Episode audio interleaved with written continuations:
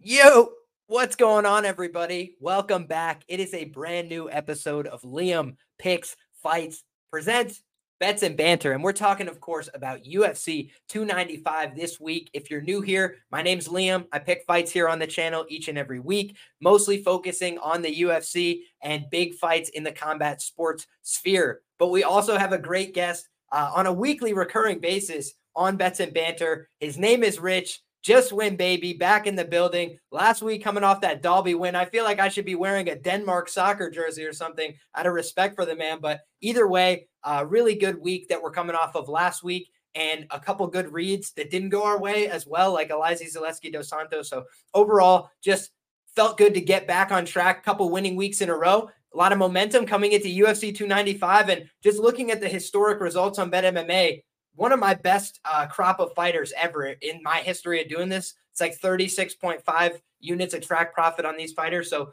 Lord willing, we'll keep that ball rolling this week. And we've brought one of the best in the business to do it with us. His name, Rich. What's up, buddy? You're muted, my man. Go on ahead and mute. Unmute. Oh shit. Um, yeah, sorry, my mic's fucked this week, so um, I have to remember to keep on muting myself. Yeah, we owe Dalby a drink. Great performance. Um, went down pretty much to a T as um, I thought it would. Um, had the ITD, degened a bit of the KO at some stupid 1800. So it was brilliant, man. Shame Zaleski didn't come through. Um, the draw was probably the right decision, man. Um, it was a back and forth uh, war between the two. But yeah, ready for this card, man. Got some big bets. Um, both from a betting perspective and just watching it as a fan. This is an awesome card, man. So yeah, ready to break this shit down. Couldn't agree more. And where better than the Garden, the place that many legends have been built? We're in the heart of New York.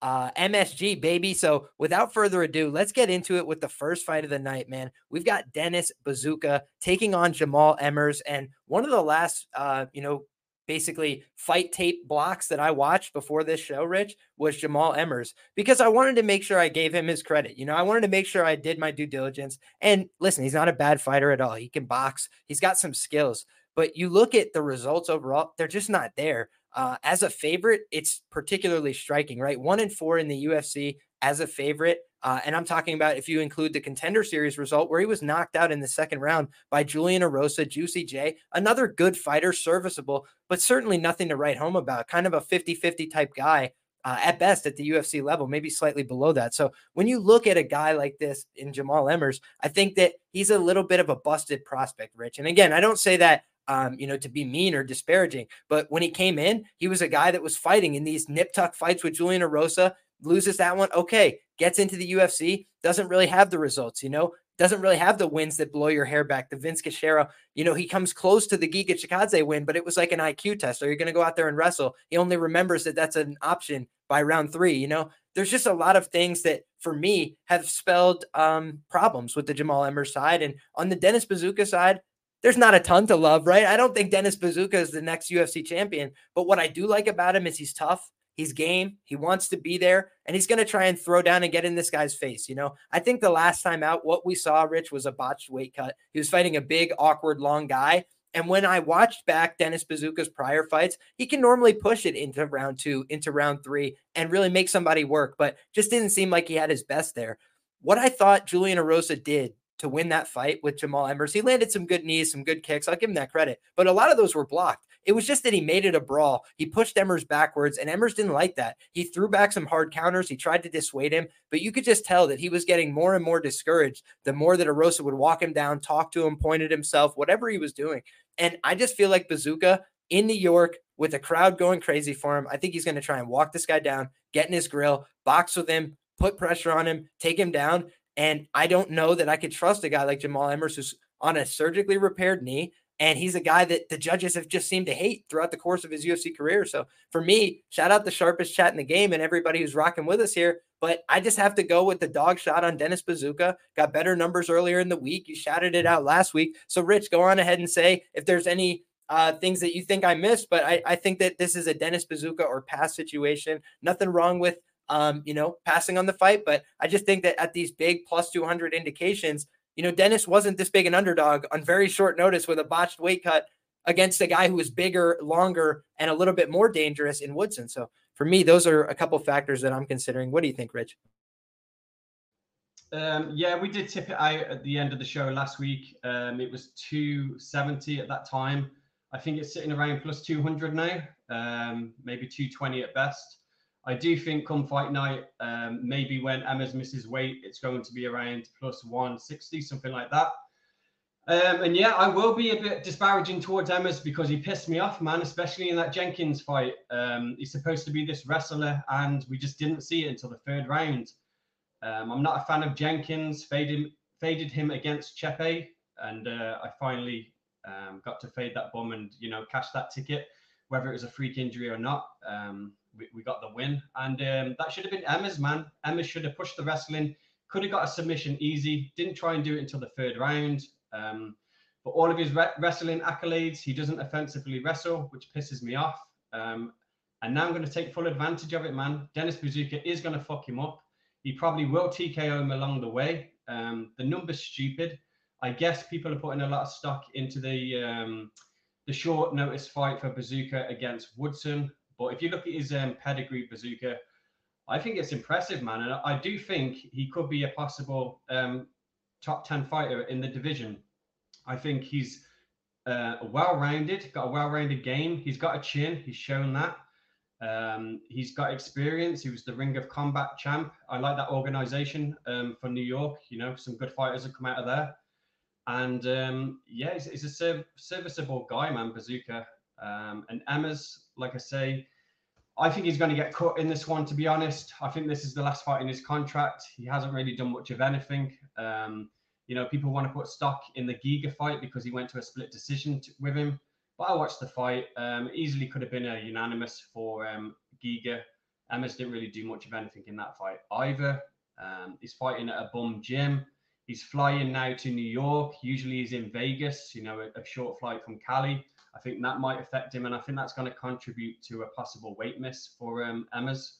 Um, but we'll see on that whether he misses weight or not. I still think Buzukja's going to um, get the win here. So the number's crazy. You can't be laying the chalk on Emmers. Um, you might as well take a shot on Buzukja. Just throw a unit on him. Um, even if even if it loses, man, there's, there's value there, and um, yeah, everyone should be taking the shot, in my opinion.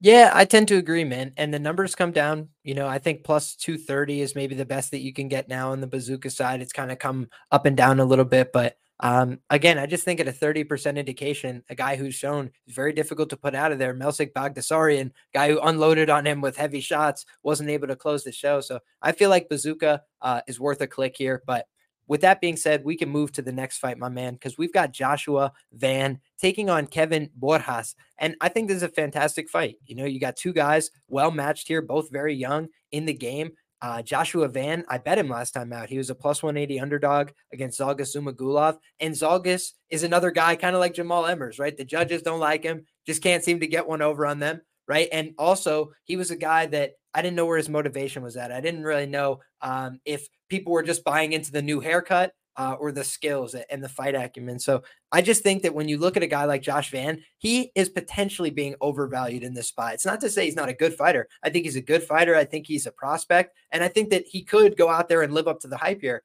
But last time out, Borjas was fighting a guy who's a little bit more seasoned, in my view. Victor Diaz, a guy that had some acclaim, Pantoja's training partner, all this stuff. And I thought Victor Diaz was going to win that fight.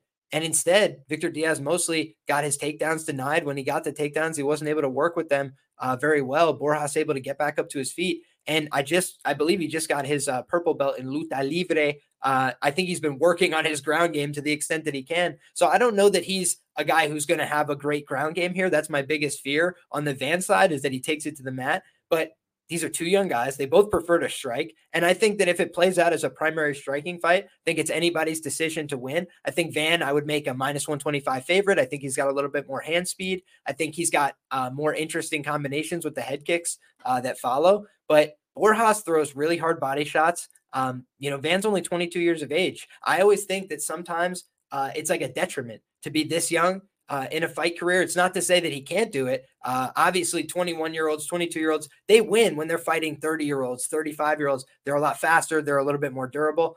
But I just look at this spot as a guy who's fully physically developed in Borjas and just got a big win as an underdog. He's now being placed as a big underdog again, whereas Josh Van got a surprising win as a dog to most people, split decision, and now he's being entrenched as a minus 225 favorite. So for me, it would always be a dog or pass situation for me in this spot. Um, but I do think Van, interesting prospect, bright future. Uh, I bet him last time, right? So it's not like I don't think highly of the guy. I just think that now the pendulum's gone in the other direction. Now he's the hot prospect. Oh my God, he almost knocked out Zhalgas.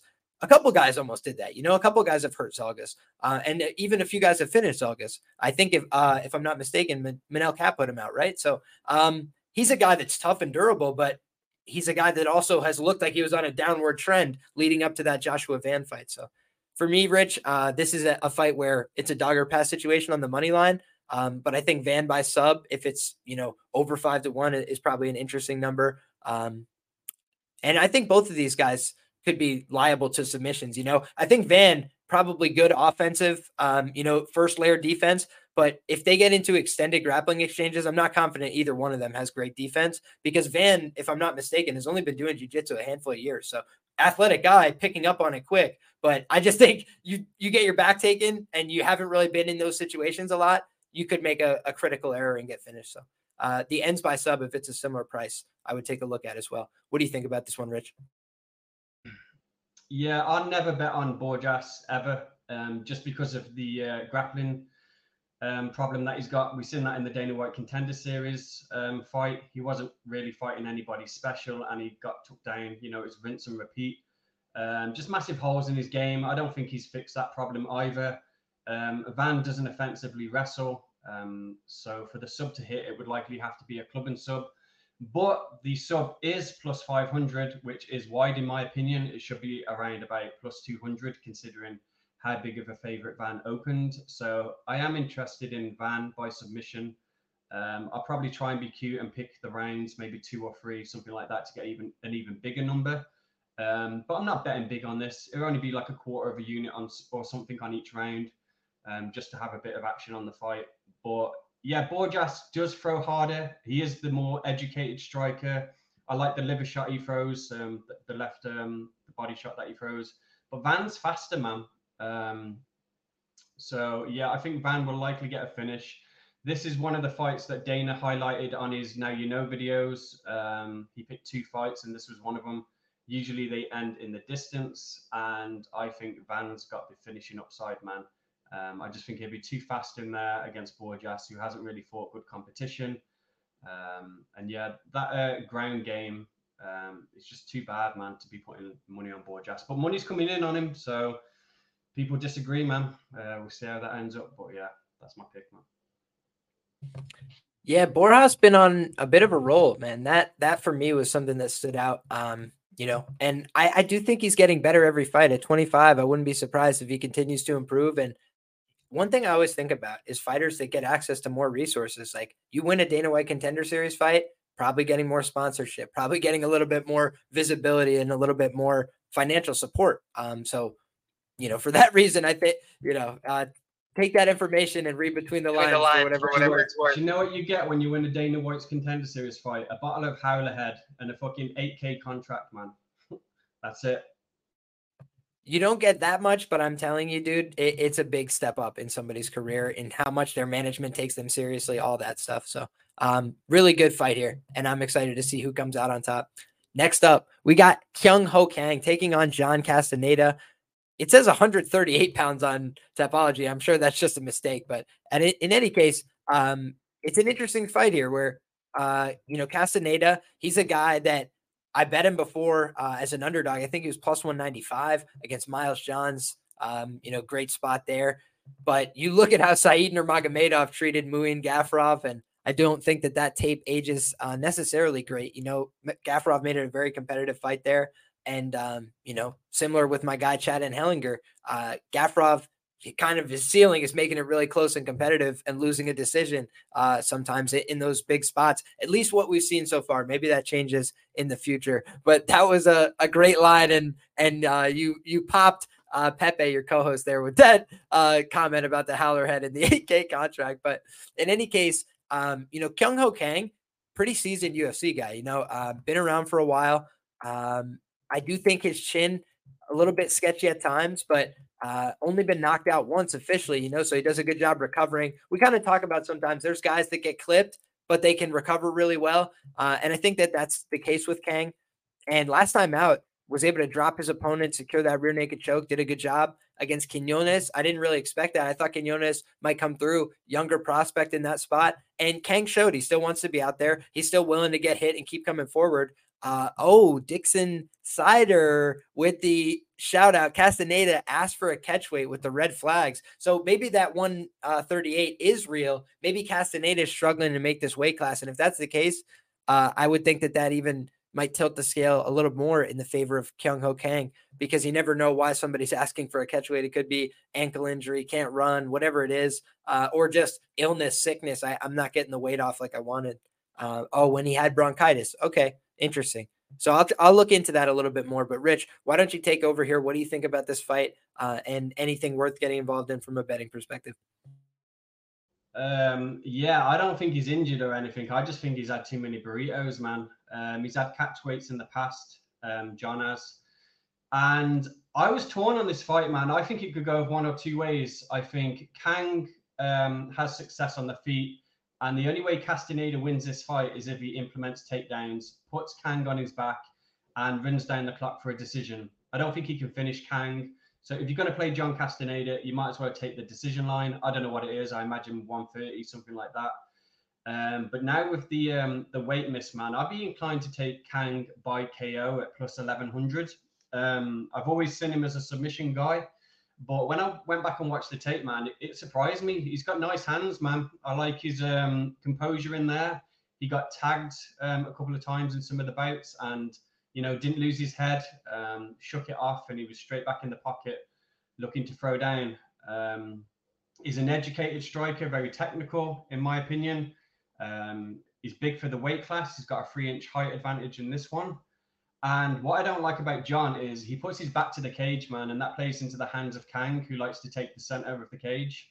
So um, yeah, if John doesn't take him down in this one, like if you don't see that in round one, it's a good live betting spot um, because I think Kang could take over.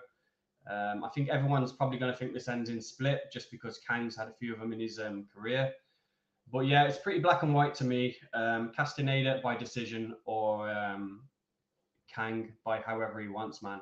So um, yeah, John better take him down in my opinion. Yeah, and I think that's a great note, Rich. If you look, uh, the only guys that have beaten him since 2013 are Ricardo Ramos and Rani Yahya. Granted, he's not the most active guy; he doesn't fight all that often. But just when you look at those guys, what do they have in common? Brazilian Jiu Jitsu acumen. You know, they're just guys that are very tested on the ground. And Castaneda, you know, he's gotten the better of, uh, let's go back and look at the record. He got the better of Muin Gafurov, a guy who's kind of struggled with that wrestling and grappling at times, almost got guillotined by my boy Chad Anheliger. Um, Daniel Santos, he he got finished in that fight. Um, Miles Johns, a guy that I think his cardio is normally what lets him down. He's got pretty good wrestling, but I don't think his jiu-jitsu anything to write home about either. Um, so for me, those are you know fine wins, but nothing crazy, right? Eddie Wineland, an- another one guy who's just a little bit past his prime. Nathaniel Wood, forgivable loss, but another guy who is not even in the weight class anymore, right? He's at 145, losing to my guy Naimov for the for the bag. So in any case, I'm just looking at at the uh, body of work and before he got to the UFC, split decision loss to Jose Alday, unanimous decision loss to Levy Sal Mataquin. Are these things that are blowing my hair back? You know, no. So I think the Castaneda, good fighter, but am I willing to get behind him at big chalk? No, I'm not. Uh, at at the dog prices he was against Miles John, sure, I'll take a ride with him. He's a tough guy. He wants to fight, but um, especially requesting the catch weight, I do agree that's a red flag for me. Um, you know, it's like missing weight before the fight has even happened. You know, it's like I, am not I'm not even gonna try. Um, so uh, interesting note there. But in any case, we can move to the next fight here, Rich, where Ms. or excuse me, where Jared Gordon is taking on Mark O. Madsen. This is a interesting spot because on the one hand, we know that Jared Gordon, New York guy, Renzo Gracie guy, stand up and represent. Um, but what we're looking at on the other side here is an Olympic wrestler in Mark Madsen, a guy that has a Greco-Roman background, very physically strong. You look at his pre UFC tape, there were times he choked a guy out by like picking him up off the ground like he was a sack of potatoes, ragdolling him around and just throwing him. Um, you know, he probably could have picked that guy up and taken him out of the octagon, like I like to joke about people. But in any case, I'm just looking at the fact that Jared Gordon is a little bit of a tweener in my view. You know, Rich, he used to fight at 145, missed weight a bunch of times. So they were like, dude, we can't keep doing this. He's like, all right, no problem. Go up to 155. And I had said before the Pimblett fight, if you remember, I was like, listen, I like Jared Gordon as much as the next guy. I think he's going to go out there and make this an honest competitive scrap and get screwed on the cards. And the reason they put him in there is because he doesn't knock anybody out. Um, you know, just in the, in his recent run, he I think he has one finish in the UFC, maybe two. So that has been the problem for Jared historically. I thought for sure, Rich, he was going to finish Leo Santos. I was like, if there's anybody he could finish, the guy's 41, the guy's clinging to life. Um, Grant Dawson finished him in round three. Like, I just was like, this is a guy that he's going to take out of there. And we saw that conservative approach, you know, beat him up, definitely uh, got a clear win, right? Nobody was left in doubt. But I did think it left a little bit to be desired for me from a finishing instinct standpoint from Jared. I just thought he should have closed the show on that guy. But in this fight, right, Mark O. Madsen was training with a world class team at Fight Ready, camp I really respect. Now he's back over uh, in Denmark, I believe. Um, so shout out to our guy Nicolas Dalby, right? I said we should be wearing the Denmark soccer jerseys. I don't want to get in front of this Denmark warrior uh, who does have the Olympic background, who is a good athlete. Um, but I do think that there could be interesting props on the fight um, that I'll let you get into. But when I look at the the Jared Gordon side, I think that he's got good boxing. He's pretty crisp there. The only concern I have about him is his chin long term. He does get clipped. He has been hurt before, but I think a lot of that can be contextualized. He's been fouled in some of these fights and then finished. He got headbutted and knocked out. So he's just been like the bad luck bears. You know, he just can't get uh, a win across the finish line. So I'm praying it's not a draw here or something, right? Let, let's just get him a completed bout uh, that's fairly officiated in uh, in the year of our Lord 2023, and I'll be happy with that. But rooting for our guy Jerry Gordon. Not going to lay the minus 200 here. The line's kind of blown out a little bit at minus 175. I was sitting there scratching the beard, but uh, I'll probably leave this one alone. I do think Jerry Gordon is uh, going to get the win, but I do think it could look dicey. You know, I think Mark O. Madsen, his best chance to win, Rich, and you could tell me if you agree or disagree here, is to bull rush him in the first round, try and knock him out. Because I do think Mark O. Madsen is built like a horse, and when he's fresh, he hits really hard. You know, nothing's technical about it. You don't need to be. He's just out there swanging and banging, and I think he could take out Jared Gordon. But conversely, I don't think he has the cardio to do that for 15 minutes. Uh, I think that that kind of showed a little bit in his last performance as well. So, Rich, turning it over to you. What do you think about this one? Yeah, a couple of things, man. Um, you're dead right. If Mark wanted to win this one, he should just go all out in round one and try and get the finish, the KO. Because the longer the fight goes on, Jared will impose himself and uh, probably get a finish in round two or three, man. I don't think Mark Madsen is a quote unquote a fighter. I think he was a wrestler who uh, had nothing to do after he finished his career. So he came into MMA um, but yeah, I just see him as a, a wrestler with an overhand right man. Um, he's been fortunate with some of the matchups he's had. Most of them have, been against like wrestlers. Um, Clay Guida, that was an early fight for him. But the problem here is he's got one foot out the door, man. Like you said, he's been in Morocco or back to Denmark or wherever with his family. Um, obviously, he's got reasons for that, which is fair play. But I think he's got one foot out the door. It wouldn't surprise me if he retires after taking the L here. I do think the chances of him winning this fight are very low. I don't like playing the chalk on Gordon, but how can you not, man? I think Madsen's got a puncher's chance like anybody has in any fight. But what's likely to happen is it's going to be a feel him out round in round one. And then Jared's just going to fuck him, man, in round two or three. Um, it could be a submission, it could be a KO. ITD is plus 300. Um, Jared usually struggles with athletic guys with good stand up and Madsen just hasn't got it, man. He's got a right hand, that's it. Um, getting pieced up by Dawson was a bit pathetic, to be honest. Um, Dawson landed like 10 calf kicks in a row and he didn't check any of them, didn't change his, you know, distance on him, and he, he fell to the ground. Dawson got on him and uh, got the sub shortly after. So, yeah, if Jared's watched his tape, man, calf kicks will be there, um, but I don't think he needs it. I know he hasn't got a lot of finishes, Gordon, but he does have power in his right hand, man. And um, I think he's going to connect on Madsen. He's not going to like it, and he's going to shut up. And uh, Gordon will get a finish in this fight. Um, yeah, that's about it, man. Um, he's not fight ready anymore. Um, that's a bit alarming. Doing his own thing. I've seen him on Instagram riding a bike, doing some deadlifts. Um, I don't see that's going to help him improve in, in any way. So he's just maintaining his fitness, showing up for a paycheck. Um, good for him. He's a family man, man. Make that money. Uh, but he's going to take an L here. Yeah, Sean Orr would say, you know, you can't be on the bike. Once we see on the bike, we know that the cardio is not going to be up to snuff.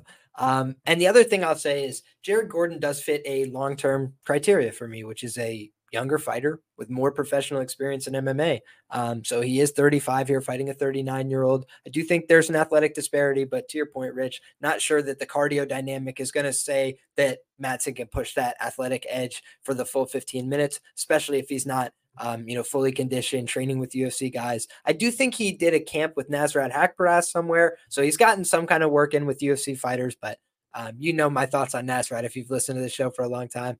Not a huge fan of his work. So, uh, with, with that being said, we can move to the next fight, my man, where we've got Nazim Sadykhov taking on Vyacheslav Borschev, and this is a fight where, you know, upon doing a little bit more research, um, I, I just don't feel like I could get on board with the chalk here on Sadykhov. You know, um, a guy that I thought Evan Elder was going to win uh, the fight against him. You know, I had, I, I, think I even bet Evan Elder in that spot. I don't have my bet MMA pulled up in front of me, so I'll pull that up as we're speaking here, uh, perhaps after I throw it to you, Rich. But when I just look at uh, the body of work from both of these guys, you know, I think Nazim Sadykhov is a fine fighter. He's putting together a decent set of skills. You know, he's overperformed my expectations along the way. I thought McKinney might get him in round one. You know, I was impressed that he was able to come through in that second round. Um, and I thought that he showed good composure. You know, one of the things that I do like is that when he was in a bad spot in the grappling, he didn't panic. That's what a lot of people do. And that's why people get finished most of the time in grappling is like, oh my God, he has my back. Like you have to stay patient. Um, and so I think that he did a good job of that. But additionally, he's lost a lot of rounds now in the UFC, right? And he's chalked out as a favorite. We've seen Borschev lose rounds as well, but we haven't seen Sadykhov push that wrestling and grappling. Certainly not to great effect, right? Counter wrestled McKinney, who's a known gasser, got the finish there. I mean, my hat's off to him, but I just don't know that that's representative, right? Bonfim kind of just had like a layup, like running jump knee uh, by round two because McKinney had slowed down uh, and was putting his back against the fence. So I just think that this is a fight where, you know, Borshev at plus money is probably the side. Um, now, is there a world in which it's a Mark Diakiese, uh, you know, just grind out 15 minute top performance? I do actually see that as a possibility. Serra-Longo is not full of dummies. They don't win world titles because they're, uh, you know, not prepared for fights. But I just think that you can only do so much for your fighter. And I don't know that Nazim's going to go out there and push the wrestling and, and the grappling. And without evidence to say that he will, I would favor Slava in a pure striking fight here. Uh, after reviewing the tape, I think he's a little bit faster on the draw. I think he hits a little bit harder, and I think that he has been clipped more times. He's been hurt more times, but I like the way he reacts to getting hurt. You know, Slava has no, he has a never say die attitude. Um, so unless you kill him, unless you choke him unconscious, unless you do something like that, I just don't see this guy giving up, um, even under duress. So for those reasons, I think it's a dogger pass situation. Rich, how do you feel about this one? Um, yeah, I think Sadykhov better wrestle. if he doesn't wrestle, he's fucked. Um, I think on the feet, it's just, it's just going to be one way traffic. I think he's going to get KO'd. Um, he better mi- mix in that wrestling, man. And yeah, he comes from a good camp, but I don't think it's going to matter because when I watch the tape, when I've watched some interviews with this guy, um, he's a brute to me. He reminds me of Ion Cutelaba. He just wants to throw down and um, you know stand in the pocket and see who falls, wing some bombs. Um, he is a southpaw. Um, that is a different look for Borschev. But yeah, I'm just inclined to think he won't wrestle, man. He's just going to stand there. He's you know he's been clipped by Evan Elder, man, um, and it's the same shot. The same thing happened on the regional scene against Elijah Harris. Um, he got hit by a counter right, the same shot that Evan Elder hit him with. And I just think someone like Borschev, when he hits you with it, he's following up with a left hook after it. Um, he's got nasty combos. If he had the wrestling to match and the grappling, um, Borschev, he'd be a world beater, man. But he doesn't. He just have that wrestling um, hole in his game. But I just don't think Sadykhov's the one to, um, you know, to be smart enough to implement that. And not even smart enough. I just think his ego won't allow him to wrestle. I think he thinks he's better than he is. I was putting this out on Twitter. Um, I got some pushback. People thought it was disrespectful or whatever, but it's just what I see from tape and interviews, man. I do think he thinks he's better than he is. You know, you hear these interviews and he's talking about, I live for this shit. I'm a warrior, warrior. I'm a samurai, and all that bullshit. Um, so yeah, and I also think he might have possible cardio issues. I know he hasn't shown much of that from tape, but in the Evan Elder fight, he just slow down with his game, man. He comes out fast. Um, but yeah, as the fight goes on, he does slow down. But um, yeah, Borschev, man, it's beautiful to watch. Varied attacks, calf kick, liver shot, left hook. Um, he is obviously the striking coach for Team Alpha Male, so you'd expect him to have good stand up. Um, full of heart against the China guy, um, Maheshate. Um, that you know, he got a cut in his eye, didn't deter him one bit. He basically finished him with one eye, man, and made the uh, made the guy quit. So um, yeah, I like Borschev. Um, it's his first pay per view fight. I think this is a good spot to um, highlight him to a new audience, man, and uh, I hope he gets the W over this guy, man. Yeah, man. I think certainly you've got a matchup of good teams here, right? Uh, I think that the better team overall is Longo Weidman MMA. Um, but I also think that, you know, Team Alpha Male, not a slouch gym, right? And I do think that you look at a guy um, like Borschev, and I did see improvement over time because the the fight against Diakiese, I think, took him by surprise, right? I, I've called it the death of entertainment. I was there live in person. That's just a horrible fight. But when you watch back how Slava has dealt with other guys in the past, Kenley St. Louis had him badly hurt, had him in compromised grappling positions. He responded well, got out of those bad spots. Uh, and the same thing was true against Mike Davis, who I think is a really good fighter. Shout out to Cody Saftik. I thought that was a great point that he made on Dogger Pass. You know, I just think that like if those two guys were to fight right now, I'd favor Mike Davis uh, substantially over Nazim, right? I just think he's a way better fighter, better athlete. Um, you know, just projects a little bit higher. But then I'm looking and I'm like, you know, Slava gave him a real honest run there. You know, made Mike work really hard. Mike was ready for you know uh, a good rest week after that one. Um, so I just think that Slava, he's a hard guy to fight. You know, I'm sure it's nerve wracking to fight him on the feet because every shot he lands, he lands with a lot of power, and he's doing it with a smile on his face. He seems like a guy who's fully comfortable with violence. So again, just a guy I wouldn't want to fight, and I wouldn't necessarily want to fade at chalk prices with a guy who still has a little bit to prove uh, in terms of his ability to win rounds at this UFC level.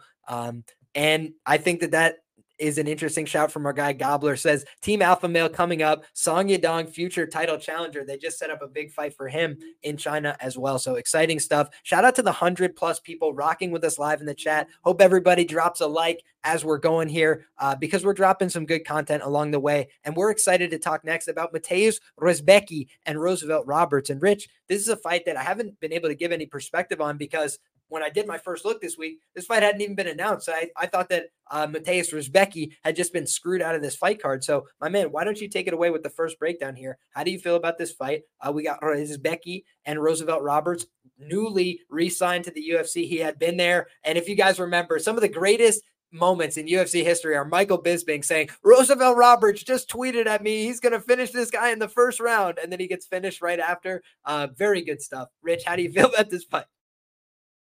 Yeah, I don't give one shit about it to be honest. Um, I haven't done much research, just gone off memory what I know about Roberts, and um, I watched one fight against Austin Hubbard on TUF. Um, he's got a guillotine. That's how I remember him. Guess what? Did the same thing on TUF. Tried to guillotine Hubbard. Hubbard took him down, and he spent the rest of the round on his back. And um, yeah, lost the decision. It was only two rounds though.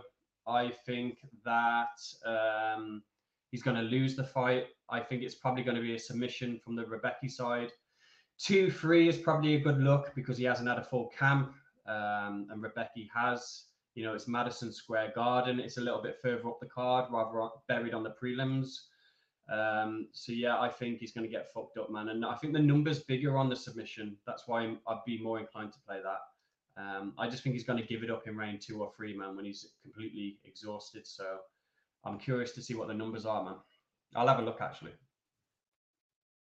Yeah, and we've seen Roberts on the wrong end of a highlight reel knockout from Ignacio Baja Bahamondes. I think that literally plays on the UFC highlight reel. I remember watching that one at the casino and cashing a ticket there. That was absolutely glorious. That spinning head kick, uh, beautiful knockout, and really scary stuff, frankly. Um, you know, the Kevin Croom fight, the Jim Miller fight. I mean, just couple couple of fights that just um, you know don't really age great. So Vinc Pichel as well. Um, you know, a guy difficult grinding type style was able to get the win. So I think Rebecki has every path here. You know, I think he could win this fight by brutal knockout. Rich, I think he's got a ton of power. He's a heavy hipped individual. I was excited about this guy on Contender Series. I actually bet him by sub in that spot, uh, and you know he came through and looked like a million bucks in that fight people have joked before I look like Rebecki. Um, so maybe that's my bias, right? He, he kind of comes out there. He's not the biggest guy in the world, but he swings hammers. He wants to put people on the ground. He's got good submission game.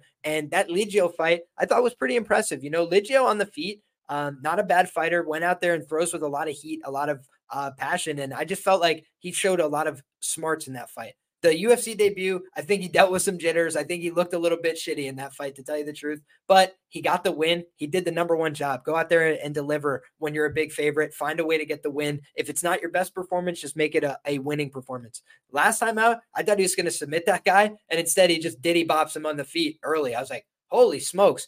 Um, so I just feel like Rebecki continues to get better. And I think the UFC didn't want to pass up this opportunity to promote him. I really think that's why they were like, anybody will take the call. Um, because I thought, again, it, it's a very late term uh, announcement for a fight like this during fight week. So, um, yeah, I like Rebecki. I think he's got a high ceiling. And, you know, shout out to Roosevelt Roberts. When you take a hard assignment, oftentimes they'll give you you know, an opportunity. So now he'll probably get another fight against a more reasonable um, assignment with more time to prepare. But I just think right now, short notice spot, uh, a, a guy that I would favor against him heavily in a fight he was fully prepared for, uh, just spells recipe for disaster. I think it's Rebecki, Rebecki ITD. Um, with that being said, we can move along to the next fight here, Rich. It is the talk of the Twitter streets. Very interesting fight here, where we have Tabatha Ricci taking on Lupita Godinez in the women's strawweight division. Oh boy, Rich, uh, fun fight. You know, on the one hand, Tabatha Ricci has put together a good four fight win streak in the UFC, unanimous decision over Jillian Roberts, uh, submission win over black belt Jessica Penne, beat Polyana Viana via a very lackluster decision that I was cheering on from my living room with 2.2 units on the line at minus 110 uh, clean victory there. I was very happy about it, but again, not not something that you would uh, show your friends to get them into MMA, right? It was more of a um, a better's delight. And when you look at the uh, the win prior to that, Maria Oliveira, she got takedowns in that spot. You know, she looked okay, but I didn't think she blew her out of the water there, and that was a little bit concerning for me. You know, I actually bet Ricci, and this is going to sound really foolish, Rich. I bet her very small, um, less than a half a unit when she was a like plus 460 underdog against Manon Fiorot. Because I was like, if she gets on top of her, you know, she does have a judo background, a jiu-jitsu background. I was like, maybe she just grabs a hold of her neck and finishes. But she got stomped in that fight. And I was like, oh boy. Uh, it did not like it did not seem, excuse me, like she liked being in the fire, you know. Uh, and there's nothing wrong with that. I I haven't been uh, you know, punched and kicked by Manon Fiorot, so I'm not saying I'd do any better. I'm just saying she did not want to be out there with her after a little bit. She realized as much. She started to shell up a lot more. She was not very offensive in that fight. So that for me was a, a, concern, but also a forgivable loss. You know, you take a short notice debut, it's against a hammer. Okay, that happens. But I also think that not blowing Maria Oliveira out of the water, a little bit concerning for me. Polyana Viana gets the win there. Nothing I, I can't discredit it, but again, Polyana just didn't offer much resistance. I didn't learn much more about Tabatha Ricci and how she'll do in a nip tuck fight, in a fight that's back and forth when she faces some resistance. So for me, Gillian Robertson, good fighter, decent skills. What is her problem? She's not very physical. And anybody who's really physical just bodies her, bullies are around the cage most of the time. So for me, these are some of the problems uh, with evaluating where Tabatha Ricci's at. You know, I don't think her striking is world class. I think it's okay. She comes forward. She's normally aggressive enough. She's a little bit stiff, but she'll throw. She'll get in somebody's face. I think she's got decent enough power. Um, Brandon Olivas said he he's held pads for her and she hits it incredibly hard. I believe that um, because you just look at her and she's got a very solid core. She's got big arms. She's a strong girl. But I think the same is true of Lupi Godinez, you know, and that's who's on the other side here. A girl who's a little bit more seasoned at the UFC level, which is something I'm taking note of here. I think the superior jiu-jitsu is on the Tabatha Ricci side. I think that Lupi, a little bit loose sometimes with her jiu-jitsu, um, not the most fundamental, but she's powerful, right? She's incredibly powerful. And you see uh, examples of that. I thought that she won the Jessica Penne fight, right? A decision goes against her there, but she's literally like picking the woman up, power slamming her across the octagon. And there's these visuals. Somebody put it on Twitter like this is a real uh, frame from an actual UFC fight, and it's like uh, Loopy facing this way with her hands up, and like Elise Reed down on the other side of the cage. Like she just has this ability to move women, hurt women uh, on the feet with her hands. And we've seen her fight for five rounds, fight very hard over that five round pace, and land a lot of clean shots, take really hard punches in the face, and keep coming forward. So I've had a hard time getting a beat on Loopy Godinez fights. That's the truth. I've done well with Tabatha Ricci. Uh, I picked my spots right. I, I, I again took a floor uh, nosedive right uh, on the one bet where I, I bet early against Manon Fiorot, but then I made my money back and then some with the Polyana Viana fight and have sat on my hands since. Um, I haven't had a great read though on Loopy Godinez. I have struggled to bet on her I've struggled to fade her as well. I bet a couple people at plus money and lost. So I just look and I'm like, maybe this is a fight that I should leave on the cutting room floor for myself because I've had a hard time, um, you know, projecting out these women. But curious to hear your thoughts on this one, Rich. I do think it's going to be an honest scrap uh, either way. I think if Ricci does not win the fight by submission, um, it's going to be a difficult fight for her uh, because I think she's going to eat a lot of hard punches to the face, but I think she might land a lot of hard punches to the face. I don't rate Loopy's defense uh, very much on the uh, return. So for me, fascinating fight, fun scrap. Um, how do you feel? Yeah, I actually disagree on that point. I think if Ricci's going to win this fight, it's going to be a decision. Um, obviously, that's not too profound to say, man. But the reason for that, and no one's really talked about it, is the fact that this is in the big cage um, when usually they're at the apex for Godinez. She has fought out of there a couple of times, but normally she's at the apex in the small cage, which um, favors her style, man. She can, you know, rush people and get her takedowns. Um, people are easier to find for her powerful strikes. She will have a power advantage, but if the person isn't there to get hit, then that don't mean shit. And for all of the bad things you can say about Ricci, because you know, when I watched her against Maria, Maria Oliveira and I bet Ricci by sub, I was pissed off, man. I was like, how the fuck can you not finish Oliveira. Just take her down, man. It's like she's got no takedown defense. She got her down and then just done nothing on top, man. Um, but yeah, she does have good footwork and she does have good cardio.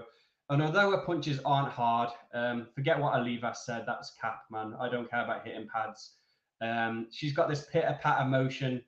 Um, but yeah, he could serve her well here, man. If she's smart, go in there purely to win the decision hit and run, and um, yeah, make it a frustra- frustrating night for um, Lupe Godinez, man, because I don't think she pushes the action much, um, Godinez. Uh, and I think if someone's smart and they kind of run away from it and just do enough to win a round, um, it's going to frustrate a man. We've seen in like the Angela Hill fight, fight. I know Angela Hill was actually tagging her, but you know, she gets down on herself, man. I think she's got the same problems as the likes of Alex Hernandez, fucking Gillian Robertson, where they're mental head cases, man. Terrence McKinney. These people, when they face a bit of adversity, they doubt themselves and um, they kind of fade in fights. So um, yeah, I think it would serve Ricci well to employ that um, game plan, but that's not enough for me to put a bet on it. I'll probably stay away. I do think uh, Loopy is the side purely because I don't trust Ricci to employ that game plan. And I do think um, if she gets a hold of her, Loopy, she's too strong. Um, she's going to smother her and negate that armbar that she's got off her back, um, Ricci. And um, yeah, I think overs are good in this fight. I think Loopy, you know, eight times out of ten probably wins the decision. Um, but I don't want no action in this fight, man. It's just uh, it's just too shit, and there's plenty of other bets to be had, man. I feel you there, my brother. Uh, and that's kind of my gut feeling on this fight as well. Is like I, I could see the argument for Ricci, but here's my concern.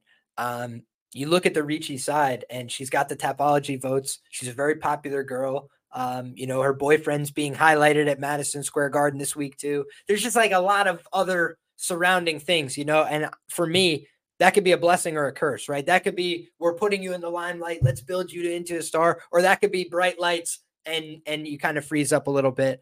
Um, so that for me is another interesting dynamic on this fight and something that's a little more intangible, hard to cap. So I'm comfortable staying away from this one for now. Um, sharp guys I respect uh, on both sides. So again, do I want to? I want to pick a side? I I seen that that she's going out with that guy, the yeah boxer guy, and um, yeah, I don't know, man. You could see it the other way. They say you know it makes your knees weak, man. Um, so that might not be a, not be a good thing that she's got a new fella. Um, but yeah, we're, we're seeing, man. I think I still think Loop is the side, but I do see the narratives and stuff um, with that. Don't worry, there's there's narratives on both sides as well. So you love a good fight like that, an honest uh an honest two way action fight. But in any case, we can move along to the next fight here, Rich, where we've got a 125 pound showdown that will be our prelim headliner, unless the card goes through another reordering, which it's gone through many already. But in any case, Steve Erceg, Astro Boy, is back. He's taking on Alessandro Costa, and Costa is a guy that fun fighter brings the heat. Uh, but he's been chin checked a couple times in his career. You know, uh, Amir Albazi was able to catch him, connect later on in that fight. I thought he fought well uh, and, and did a good job connecting with some of his shots. But as the fight wore on, cardio didn't necessarily check out there. Uh, and that was his UFC debut. I think it was on short notice. So a couple of things that you could forgive about that. Uh, beating Jimmy Flick, you know, it's impressive, but it doesn't tell me a, a whole lot. You know, I think he had the jujitsu to kind of nullify Flick. I predicted him to win that fight by knockout, but I don't think I bet on it, which was frustrating, Rich, uh, because that was really easy in hindsight. But in any case, um, I'm looking now and I'm just saying to myself, you know, you got two guys here uh, that I think are both competitive. You know, these guys are both on the right side of 30. Um, you know, 28 years of age for Astro Boy, 27 years of age for Costa. Uh, Astro Boy is going to be the bigger guy, a little bit longer here. But he also is a guy that's been a little bit back and forth in some of his fights on the regional scene. Guys taking him down at times. Uh, you know, he's got that long, lanky frame we've also seen, you know, he's got some wins over UFC level guys like Shannon Ross, but one of the worst chins that you'll see in MMA, um, especially at the professional level. So there's just some things about the Erceg resume that I'm a little bit skeptical of. I also think while Dvorak is an okay fighter, I don't think he's bad. I think he's really tough too. He's taken a lot of whoopings without conceding uh, many finishes in the UFC. But I just think Dvorak, his confidence and his you know uh, trigger is a little bit off right now. I don't think he's pulling the trigger out there. I think he's a little bit of a broken fighter, and I hope he gets back on track. But just like that's uh, you got to call it like you see it sometimes, and that's what I've seen from him. Right, Erceg, I thought was a live underdog in that opportunity. Uh, I don't know if I got to the window with him, but I, I think I picked him in my article as well as an underdog because He's a guy that goes out there, pushes the pace, makes it a wild scramble. And I just didn't know if I, I saw enough from Dvorak to say he's going to tell him to fuck off. And this guy Costa, with the power in the early going, might be able to do that. You know, he might be able to get him uh, to back off a little bit, uh, to be a little bit more uh, conservative, a little bit more disciplined with his hand positioning and things like that.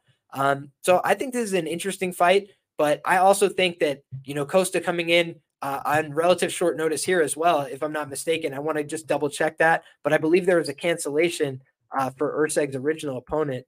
Um, I pulled up his record. Yeah, he's supposed to fight Matt Schnell. So I think the the problem that I have with Costa is that we've seen this story before. You know, he's come in, looks good, slows down, gets finished in round three. I could see Erceg doing that. Uh, so I'm curious what the round props are here, and I'll take a look into that as I kick it over to you, Rich. How do you feel about this one? Um, yeah, I think Costa's going to get subbed, man. It's plus 400.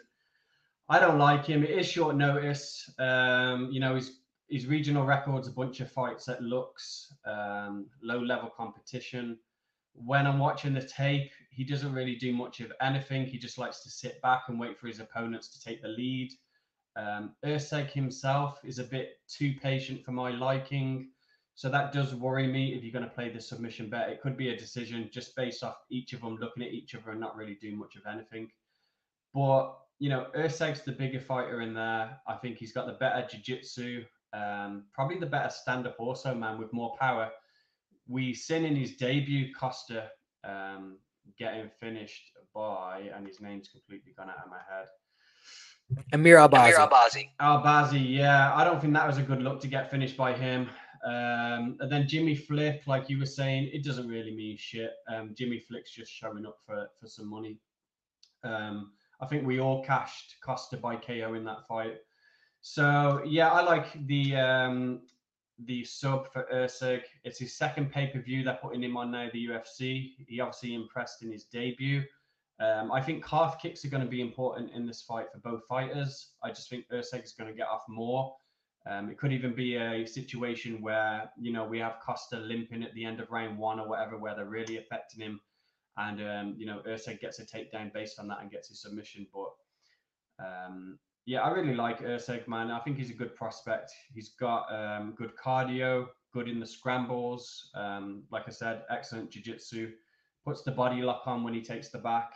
Um, so yeah, I think he's the side in this one, then.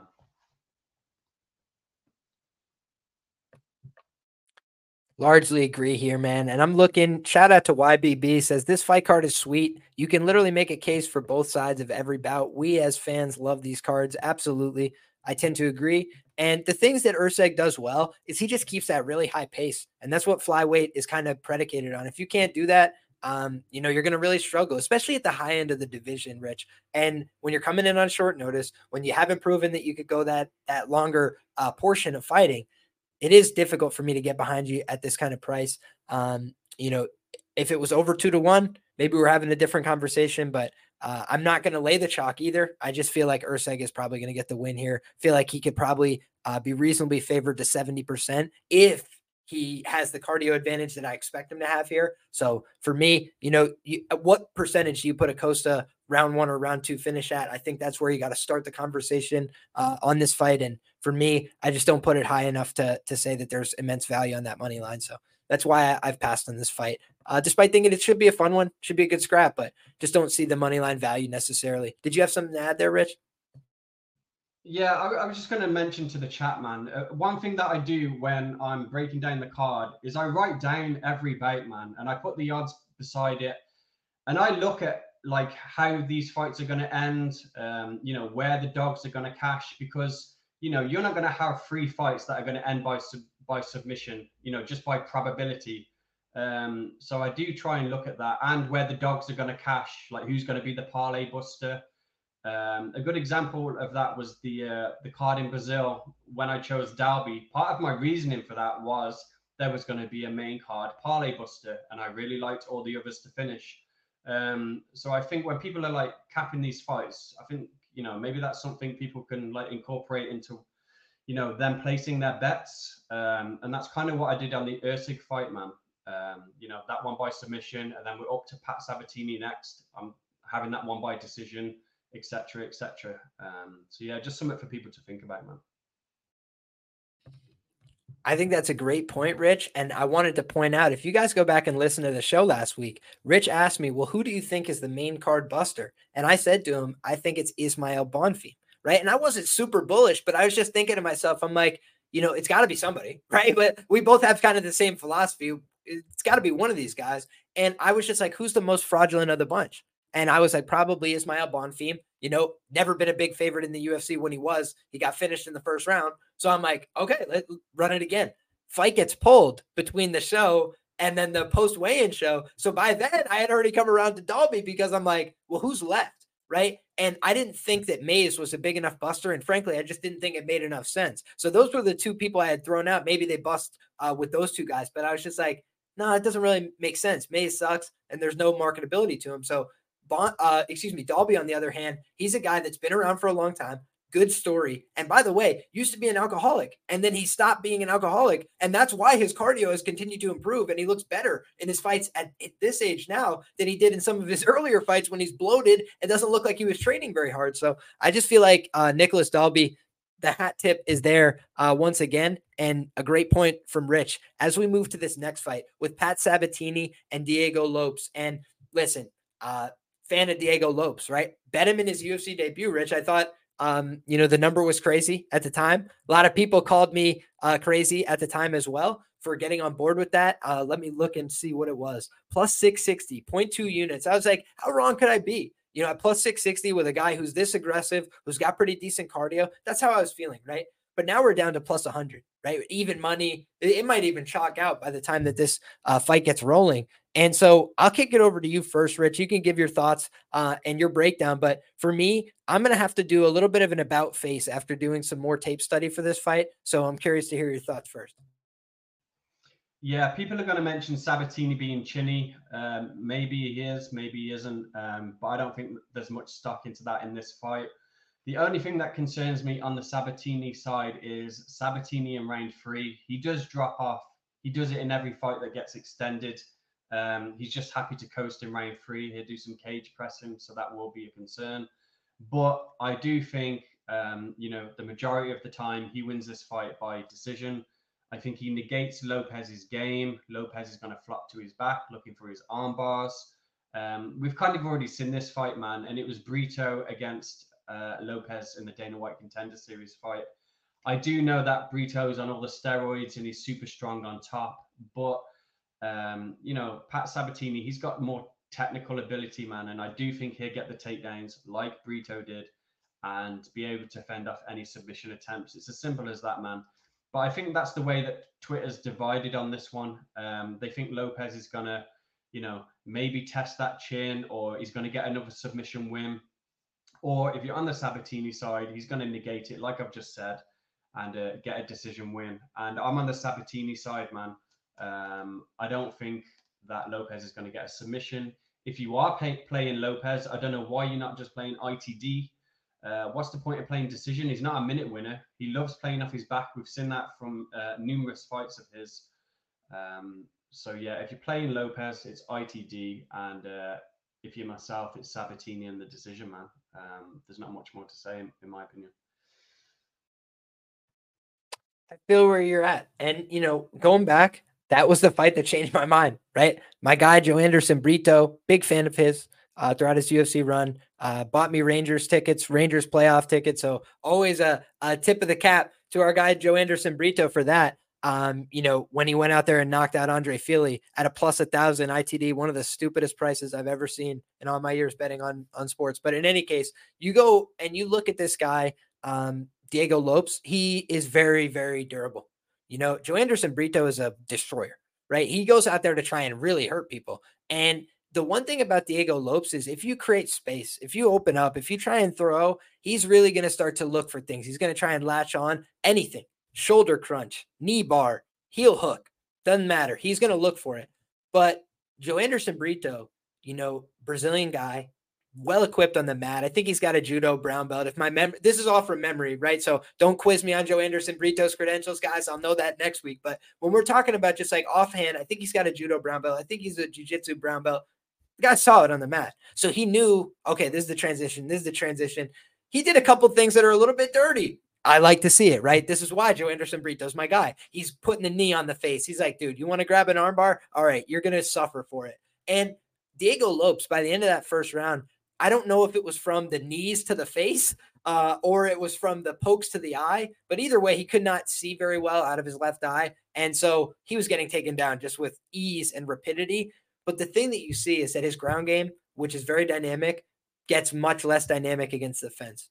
Movsar Evloev, a lot of open space takedowns. I bet against him, right? I thought Movsar Evloev had shown his his cards in some other fights where he was really in danger, right? You saw there was a couple times Movsar Evloev was in a front headlock. Uh, I think Nik Lentz might have had him in a choke. Like a couple guys had put him in some really dire situations. So when I look at that, I'm like, okay, this is a guy in Diego Lopes who has a good dynamic ground game, but he can mostly make it work against people that panic. If you're not panicking, if you could stay calm, stay poised and disciplined, you can normally work through it. My hesitation on the Pat side is not that he will tap to a submission here, Rich. The guy is not doing that. But my my only hesitation about Pat is that if you remember the one time that he's been uh, finished that wasn't him getting kicked in the face by um, you know uh, Damon Jackson in, in a very surprising fashion, right? I picked Pat to win that fight when you saw him get finished, he got his arm snapped, and he's really tough, right? So Pat, again, he didn't tap there; he let his arm just snap in half. That's my only concern on the Sabatini side. So if this line flips, then I will probably end up just having to take Sabatini, holding my nose, hold my breath. Listen, he's from the Northeast, baby. Okay. Them New York boys will teach you how to wrestle once again. He ain't from New York. He's from Pennsylvania, but I've been taught a lesson or two from Pennsylvania guys that can teach you how to wrestle. So when you look at the best states in the union for uh, wrestling, you've got to include Pennsylvania. You've got to include um, New York, in my humble opinion. You've got to include Ohio and these kind of places. Northeast, very stacked with talent. So I think that Pat Sabatini is a good grappler, very uh, sound positionally, and he's come a long way even from that fight. A lot of the guys he's fought in the UFC are small, So that again is the only thing that gives me some pause here. Lopes a big guy, kind of weird and awkward body style and weird jujitsu. You know, just like very um, you know, willing to play off his back. But that has a ceiling in the UFC. You know, and I do think that Pat Sabatini, he's dealt with some guys that throw up subs. Even Jamall Emmers, uh, I laughed and, and, joked about that, um, you know, toe hold that he was going for, but it was a solid enough attempt. Like he was really putting some torque on it. He was really trying. Pat Sabatini has no intention of tapping at all in those situations. He just commits to his offense. So for me, that's the ultimate deciding factor here. Is I don't think Pat, um, you know, is going to tap unless you know Lopes tears his knee apart or something. And again, it's just like I don't see that happening. He he for me looks like Tony Ferguson in some of these grappling situations. Wait till my arm is completely inside out before I tap. So um Sabatini probably going to have that crowd support. I think Lopes is going to have some crowd support as well. I think people get behind him. He's fun guy, fun style, but I just think if we're seeing Pat Sabatini takedowns against the fence, he's going to control him on top for probably the first 10 minutes of the fight. And then to your point, Rich, round three is where it gets a little bit more dicey. Maybe you hedge off with a live plus 200 on Lopes, plus 300 on Lopes to make sure that Pat doesn't fumble the bag for you uh, late. But I think that Pepe made an interesting point about um, Pat potentially being able to finish. Pat has a sambo background, high level black belt. I agree with those points. You know, he's gone with other uh, guys who are credentialed on the mat. Laramie, a little bit undersized, but credentialed on the mat whooped his ass in that fight. Uh, you know, was able to put him in a lot of really bad positions, was able to win a lot of scrambles there. So I think Sabatini, he's a guy that's got a game built for this kind of fight. Um, so as long as he stays safe, stays disciplined, keeps the fight off the feet, I think he's going to win this fight.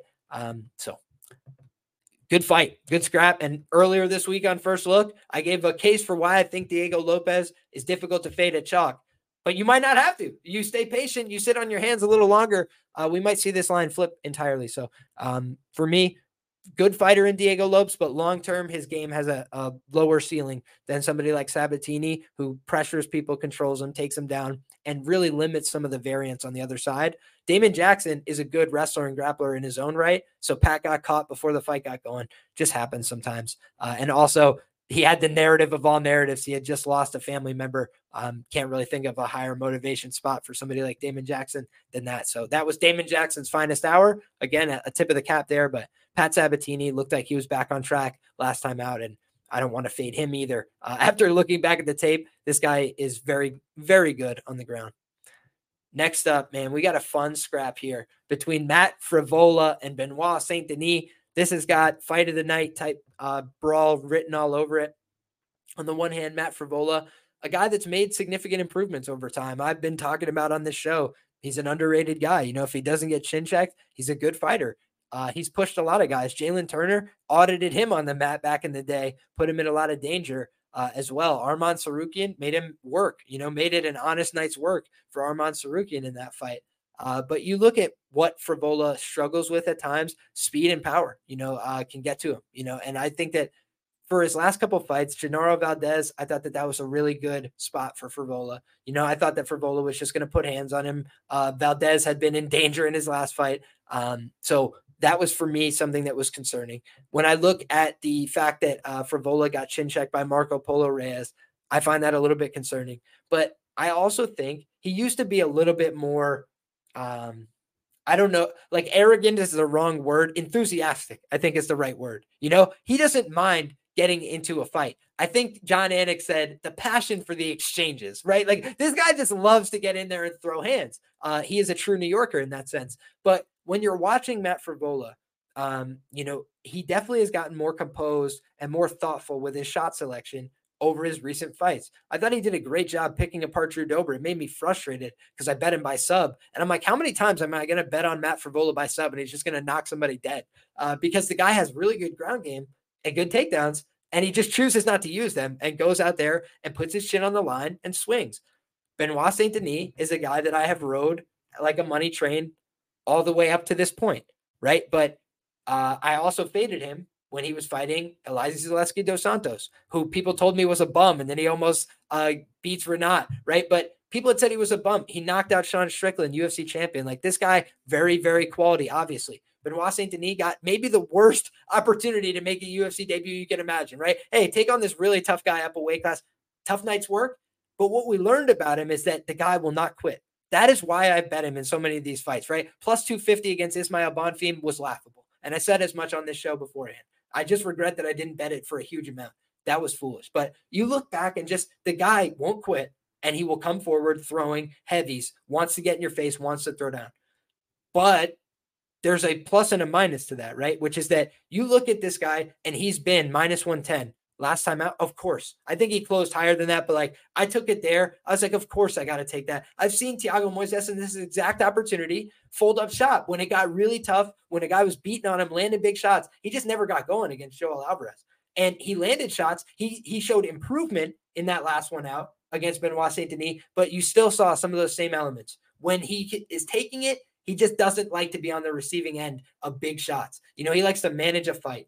And we saw that against Michael Johnson, bad visuals, right? We've seen it a number of times. So a lot of these matchups for Benoit Saint Denis, we don't know exactly how much of it was Benoit Saint Denis being the man and how much of it was Benoit Saint Denis having some matchups that favored his style. Because you go back and look, and Benoit Saint Denis, uh, I bet him or excuse me, I faded him with Elizeu Zaleski dos Santos. I bet him against Bonfim. I bet him against Moises. The Gabriel Miranda fight looks okay, right? Gabriel Miranda just got a win in the UFC, right? That was a nice win by him. Um, got the submission over Shane Young, looked great doing it. And Miranda went out there and scrapped with him in Paris, put it on the line, threw heavy shots, and just got caught, got cleaned up a little bit in that fight. Uh, Benoit showed the power, the willingness to go through a difficult fight. Um, the Stolze fight, I really don't value very much. You know, um, that I just take that for whatever it's worth, which isn't very much to me. Stolze doesn't really seem like a UFC level guy. So it leaves you with he took an absolute shellacking from EZDOS, who's a quality guy, but not a top, you know, five guy, not a top 10 guy. And then he's rattled off some wins over guys who are fringe. You know, I think Thiago Moises is like a fringe top 15 guy. You know, he'll always be on that 10 to 25 type range in the UFC's lightweight division uh, for me. So I'm looking here at a guy in Matt Frevola who has competed with guys who are in the top five and the top 10, the Armand Tsarukyan's, right? He's looked good in some of those fights.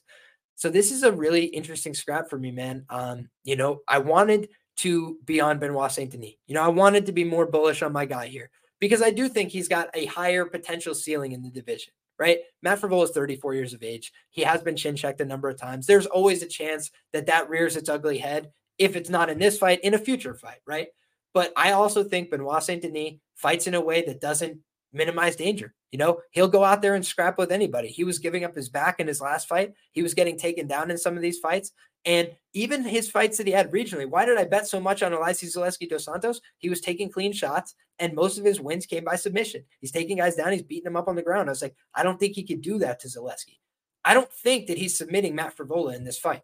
Um, and that was for me the one thing that was surprising about this in terms of the props, Rich, is like they think that this is probably going to be a Saint Denis, um, you know, uh, finish, right? That's how they're lining it. Let me just go ahead and take a look at the specifics on the US market right now. But you're looking at Saint Denis KO plus 180, uh, Saint Denis submission plus 300. I think that the submission should be wider than that. You know, I think it's a KO or decision uh, for Benoit Saint Denis. I, I think Matt Frevola has a never say die attitude. I do not think he will quit under any circumstance. Could he get knocked out? Yes. Will he quit? I don't see that. And I think the same is true of Benoit Saint Denis. Uh, will he go to sleep in a choke? Yes, every every person will. There's no tough guy in a choke. So that is Frevola's path. In my view, is either he's got to choke this guy, he's got to knock him out, or he's got to win the decision. The crowd's going to go crazy for Frevola, but I think the crowd, kind of like a Diego Lopes, is going to give some pop to Benoit Saint Denis as well. I know that they're going to go hard and represent for Frevola in New York. I know that. But Benoit Saint Denis has some fans. He's going to bring some people in the building. I think people will like to cheer for him as well. He's the favorite. People like that. This is a scrap. This is a scrap. And I think that at the big plus money indication, it's probably a dog or pass situation. But the visuals of Frevola getting knocked out in the first round in the really early going are for me what has kept me off the Frevola play. Um, you know, despite thinking he's a really good fighter. So maybe a, a, poke on Frevola ITD, which I did against Dober, maybe a poke on Frevola by sub, which I donate to on a regular basis. Um, maybe something like that for me. Um, but I just have this gut feeling that Benoit Saint Denis by KO um, is very plausible here. I think that he hits like a truck, and I think that he just does not stop. um, competing. So unless he gets finished here, unless he gets floored, I think he's going to continue fighting like a dog for 15 minutes. So, Rich, go ahead and give it to me. Why am I dead wrong? Yeah, you are dead wrong, man. And uh, by Saturday, I'll have you betting Frevola by submission. Um, he's going to sub him all day. Benoit isn't going to win this fight. Um, the chat's talking about a decision. No chance. Um, Frevola's going to fuck him up, man. And it was 1800 you could have got the submission for. Now it's 1200 um, for Frevola by submission. It's probably going to be a guillotine. If you look at the people Frevola have fought, Drew Dober, Ottman Azaitar, Genaro Valdez, what do they have in common? None of them wrestle. None of them want subs. They all want to stand and bang. Um, we know that Benoit is going to try and push the grappling. He's going to go for a takedown the same he did against Zaleski, Stoltz. And what did they both do? They tr- tried to hit the guillotine. Stoltz almost got it. Um, he had Benoit wincing in there. He had to turn his neck and fucking bail out of the takedown. And um, yeah, history repeats itself, man. He's going to do the exact same thing again and likely get guillotined, even if he doesn't, man. And actually, I should have preferenced this the, before I started the breakdown. I bet Zaleski against Benoit. I bet Benoit against um, Bonfim and the submission. And I bet Benoit against um, Moises and the KO. So my history on betting on Benoit is pretty good, man. I know he's game well. Um, he doesn't have the hands to hurt Frevola. He's not good at boxing at all. He spams a left body kick repeatedly. That's what he did to Bonfim, and Bonfim didn't like it. And then what did he do? He used the body kick to close the difference distance to get his takedown. And that's all he really wants, Benoit, in fights. He wants to close the distance, get takedowns, use his muscle to get you to the ground, like he did against Moises, and uh, put the pressure on you, man. Chip away at you until you give up the neck, or like Moises, who's got jiu-jitsu, go out by the TKO. And um, yeah, he can't do that to Frevola, man. Frevola's the better wrestler, in my opinion. Go watch his fight with Arman. Arman, I rate very highly in the wrestling department, and round one was um, it was anyone's man. The, uh, the reversals Frevola was doing and the, the, scrambles, man, was really impressive. Uh, Benoit can't do that. He's literally just brute force. Um, it's not very technical. The UFC are doing him dirty, bringing him here to New York on a two month turnaround. Listen to this, yeah. This is Benoit's schedule. He fought in Dubai against Zaleski, went to the Apex, went to France, went to the Apex, went to France, and now they're flying him to New York two months later after his last fight. Um, I don't think he's going to like the 11 hour journey. I don't think that's going to help him. Um, I think the hometown guy is getting a bit of, um, you know, some advantages here from the UFC. So, yeah, if you didn't know it already, I'm all over Frevola, man. I think the line's stupid as well, plus 190 last time I looked. Um, yeah, I think he's going to get his um, neck snatched up, man. Probably round one or two by Frevola, and uh, we're going to cash a plus 1800, man. Should I make the, quarterly, make the quarterly, donation? donation? you are, man. You have to, bro. I guess I might have to. You know, this is the thing. No matter what, I'm going to be rooting for these New York guys. All right. I'm a damn New Yorker at the end of the day. And these New York boys have taught them how to wrestle many times. And Matt Frevola, good wrestler, underrated wrestler. Um, and at 34 years of age, he's not too far gone, right? He's a little bit older for the division, but I do think we've been seeing his best career performances to date.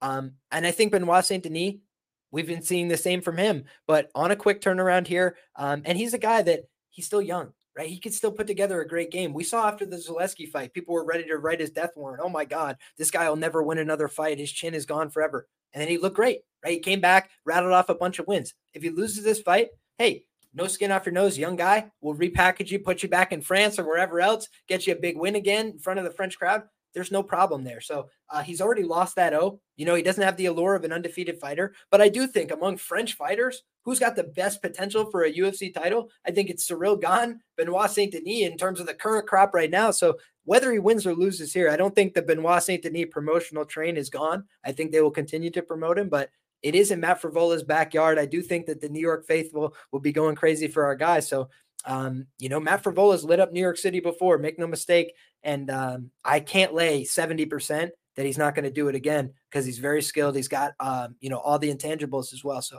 great fight. Two guys that are soldiers, right? I always say I don't like fading people in the military. These people are tough. These people are willing to take a beating, um, and they've seen real violence, right? So um, things like this just not as as concerning for them, right? Getting knocked out in a cage fight is really small uh, when you put your life on the line. So uh, Veterans Day, shout out to uh, two people that have served, uh, two people braver than even the average fighter. So uh, God bless them for it. But with that being said, guys, we can guys, move we can move on. Sorry, man. Let me just mention because people are bringing it up in the chat. Um, when I say he's not technical, Benoit, he's not, man. Go do your due diligence. Go watch his fights. When he gets into the pocket and throws down with people, he does a weird thing, man. He punches to the fucking body. He doesn't even headhunt, and he leaves his head on the center line. He's there to be cracked. He's been cracked plenty of times before. It's only a matter of time, man, until he gets either KO'd, club and subbed, or he goes in, leaves his head on the outside for the takedown on the single leg, and he gets guillotined, man. Uh, go watch some fights, man. And Londo, I mean, with all due respect, brother, um, you're talking to two people that win bets more than they lose them. Let's be very frank about that. But on top of that, uh, yeah, we've lost bets on Frevola sub, cashing bets on Frevola ITD as he knocked these guys the hell out. So um, let's not be disrespectful in either way. Um, I think that Frevola is a great fighter. I think that he's been shin check, but same thing is true of Benoit Saint Denis, and he's been on the verge of being knocked out before. Uh, somebody mentioned it, a overturned contest, right? Uh, illegal strike, but again, suffered a, a, stoppage loss there. So he's a guy that is very talented. I've said I've sung nothing but his praises on this channel including on my first look. But you go back and watch tape on Frevola, and he's not the same guy that's running out there with the chin just right up in the air against Terrence McKinney. He seemed like a guy against Drew Dober who's a lot more um, thoughtful in his approach. So um, we could always respectfully disagree. I always say tail fader indifferent, no problem. But um, you know, I, I, think that it's important to approach uh, with uh, respect for both individuals. And Matt Frevola is not a pushover. So Next up, we've got Jessica Andrade taking on Mackenzie Dern here. And oh boy, Rich, uh, this is a fight that I think we're going to disagree on. So why don't I kick it to you first? Why don't you give us your thoughts and uh, and then I'll retort. Um, yeah, so I put this out as mush of the week for Dern. I said don't better. Um, I still stand by that. I don't think she's going to get her submission, which I imagine most people like here. Um, yeah, I think I was the same as the majority, man. I looked at this one and thought it was another layup for Dern. And then when you look into it and you see some things, I think I don't think it's as, simple as that. Um, I think this is the last fight on Andrade's contract. Um, she signed a new one when she fought Blanchfield. It's usually a four fight contract. She's fought three, so this should be the last one. She's with Dominance MMA. Um, if you don't know, um, do your research on that. Part of Ali Sleaze's, um, you know, come up team. She's been a company man or woman for the UFC. Um, so I think they're giving her one back here in Dern. You know, it's easy to look at her last three fights and say she's washed, she's showing up for a paycheck. And that was part of my narrative for betting Blanchfield. I max bet Blanchfield, had her by ITD, 10 units, money line at plus money because it was the case then, man. But she's been working at the PI in Vegas now.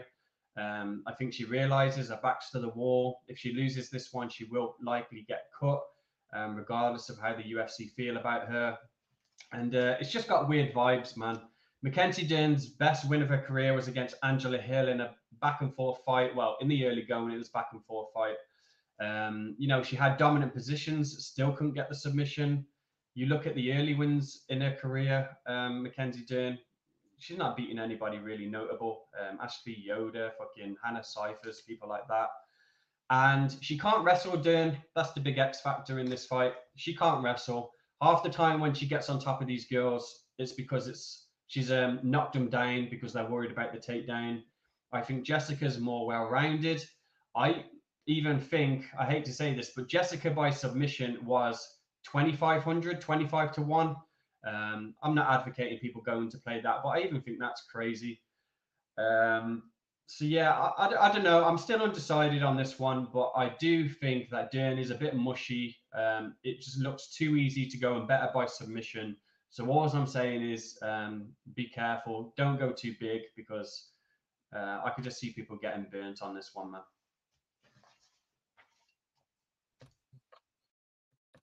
So, want to say shout out to frequent commenter Bailey here as we close the door on the last fight. Says he was everybody's sweetheart and nobody could say a bad thing about him. And then once he's minus 200, he is blah. Well, the, the game changes when somebody's minus 200 because then it's not about are they good? Yeah, everybody's good. You know, everybody's fine. The question is, are they going to win the fight 60% of the time or 70% of the time? Because that's the difference between minus 150 and minus 230 right? And it's landing right in the middle of there. So you do the math and you say, does he win it this percentage of the time? That's the only question that we have to ask here, trying to handicap the fight. In terms of is Benoit Saint Denis a great fighter? I think he's a, a sure, absolutely. He's a fine fighter. He's a great fighter. But here's the other thing: he opened minus 400. So a lot of people have already come in on the Matt Frevola side at plus 330, very sharp gamblers early on in the process. And now this line is settling at minus 230. So where are the people with big bucks unloading on Benoit Saint Denis to the tune of pushing it back to minus 300? I'm not seeing that yet. So again, it's not to say that he's not a good fighter. He is a good fighter. He's very talented but you got to talk about the lines where they are because we're not getting this fight at evens. You know, if it's at evens, you say, okay, maybe that's more clear. They opened at minus 400. So they had a very strong opinion, but the line's been coming back the other way. The market's been having their say. So, with that being said, let's get back to this fight at hand, which is Jessica Andrade and Mackenzie Dern. And Rich just gave some good uh, points for the underdog here in Jessica Andrade. You know, uh, back could be against the wall here. You know, I do think, and I made this point to you privately, which is I don't think she's getting cut here you know, even if she loses this fight personally. Reason being, I don't think they want another organization to pick her up. She can fight at any weight class, you know, kind of move around and she can have success. You know, she's still a girl that has power. She's still a girl that has uh, grappling accolades. But I think in this fight, it's a tough matchup for her, right?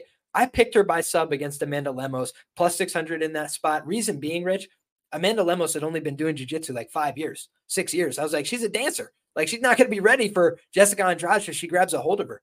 But I thought that fight was concerning because she was looking a little bit sketchy in some of the exchanges. Um, you know, prior to getting the submission, I felt like she needed to submit her by by the way that that was going. So for me, I look at that and I say to myself, okay, Jessica definitely still has some, you know, striking acumen. She's still got power. She's still moving her head and doing her thing but it just seems like other women are getting a better beat on her timing. She's 32 years of age. She's had a million fights and she's done it all the way up from 35 down to 115. So now at 115 pounds, I used to say, like, oh, this is her weight class. Um, you know, this is where she's at her best. This is where we see the best performances. And then she gets flatlined by Yan Xiaonan. And I've picked Yan Xiaonan, but again, I didn't expect it to be like non-competitive. I thought maybe they brawl it out in the pocket and she catches her or something, but it just looked like a blown out of the water type performance. And she's had a lot of those now, you know, where I like Jessica a lot and I've bet on her uh, and I've bet against her to the tune of like 20 units profit. So she's one of my most profitable fighters ever. I really enjoy her game.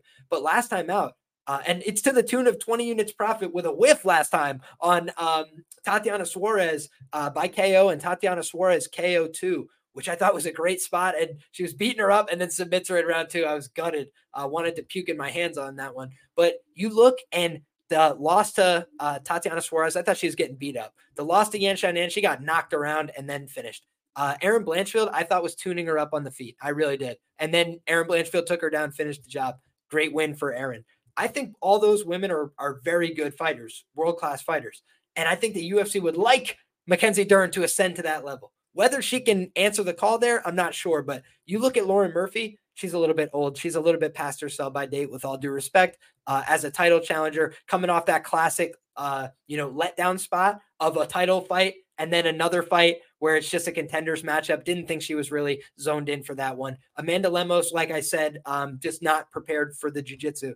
Uh, Cynthia Calvillo hasn't really looked like herself in recent years. Uh, hasn't really been putting on many memorable or good performances of late. So again, that was her three-fight win streak. I think that you could contextualize all those and say, you know, are there any real standout wins there? I'm not sure. Amanda Lemos did just fight for a title, so take nothing away from that. But is she going to leverage that jiu-jitsu against Mackenzie Dern?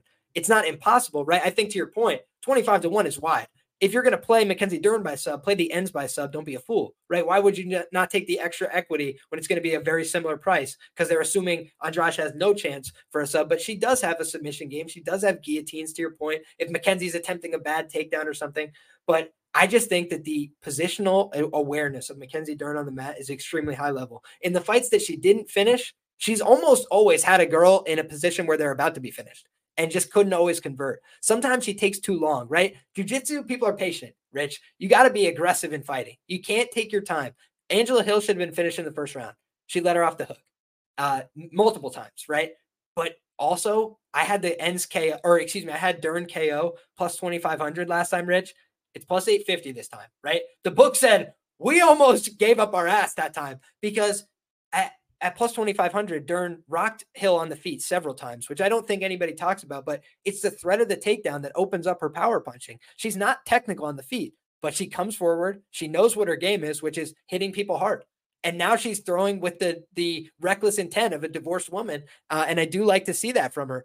On the other side, though, we got the divorced woman narrative uh, for Jessica and Josh. Both of these women, um, you know, got some aggression that they want to get off their chest. Let's say both of these women have a good reason to get in a fight, but I haven't liked the trend that I've been seeing from Andrade lately. I just have seen um, less fire, less willingness to compete when the going gets tough, uh, and a little bit more willingness to just give up.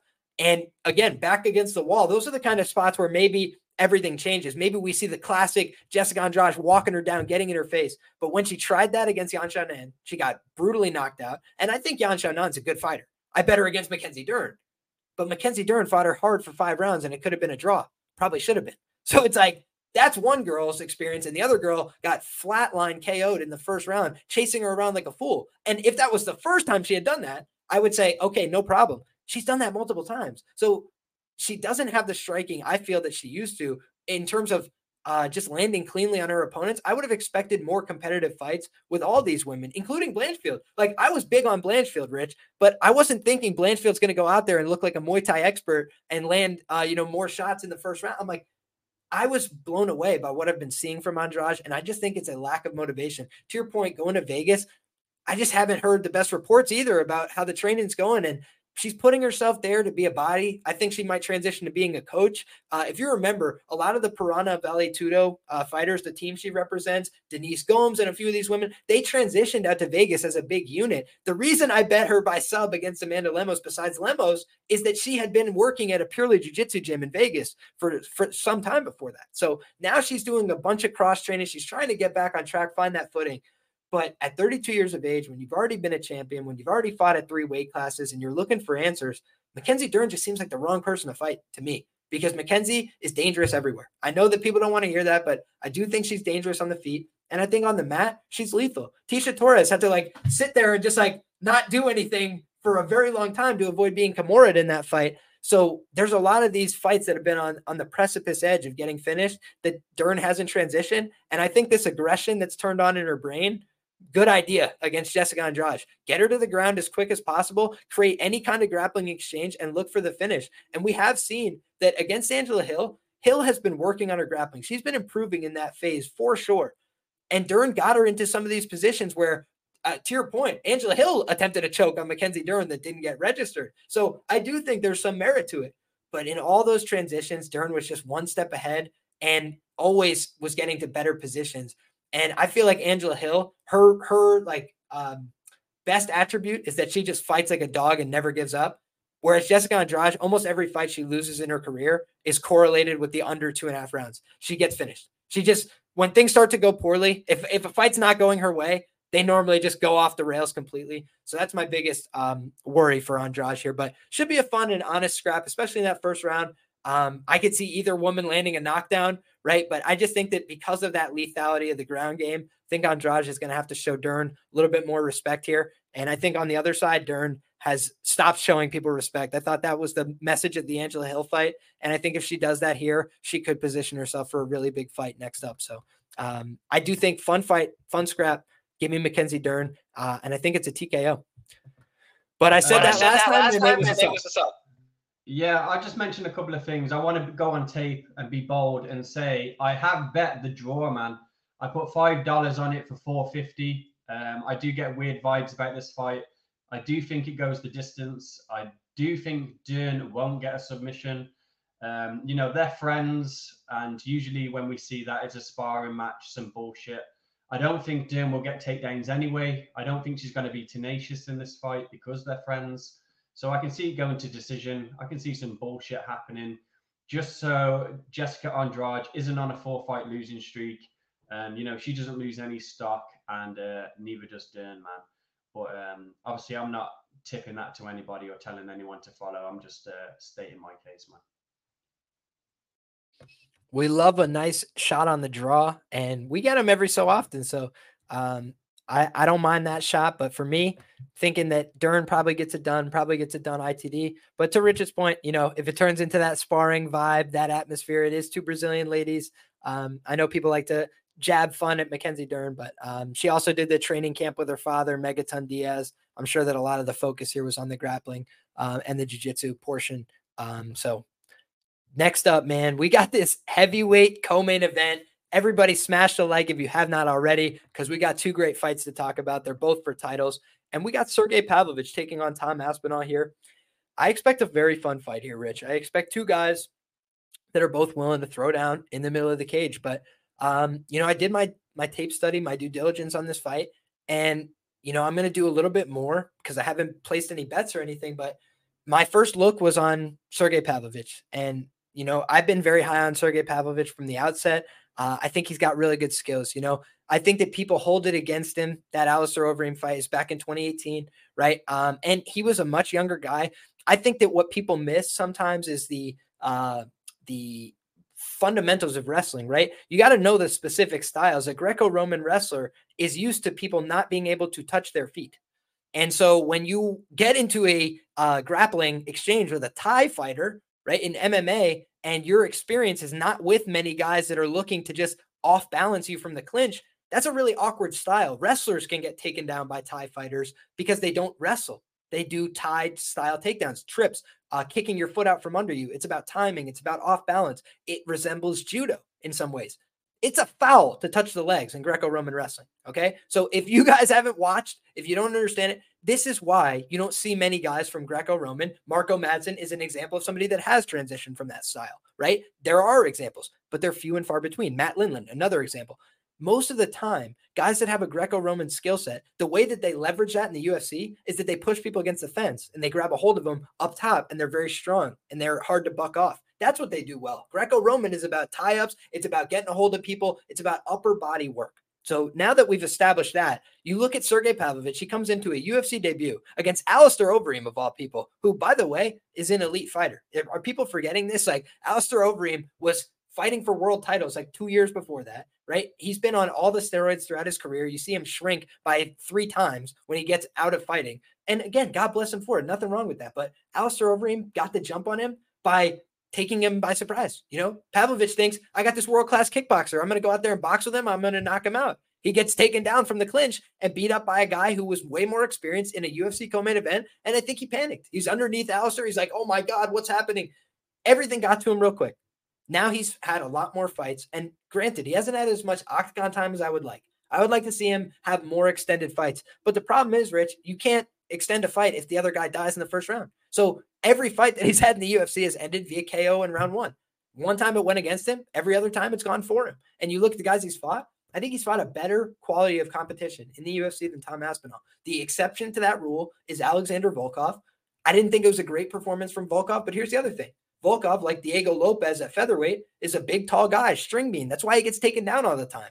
Um, you know, and Volkov typically has good takedown defense because heavyweights stink. But Aspinall actually was a little bit fast and just got to his takedowns quickly. He did the same thing against Arlovsky, right?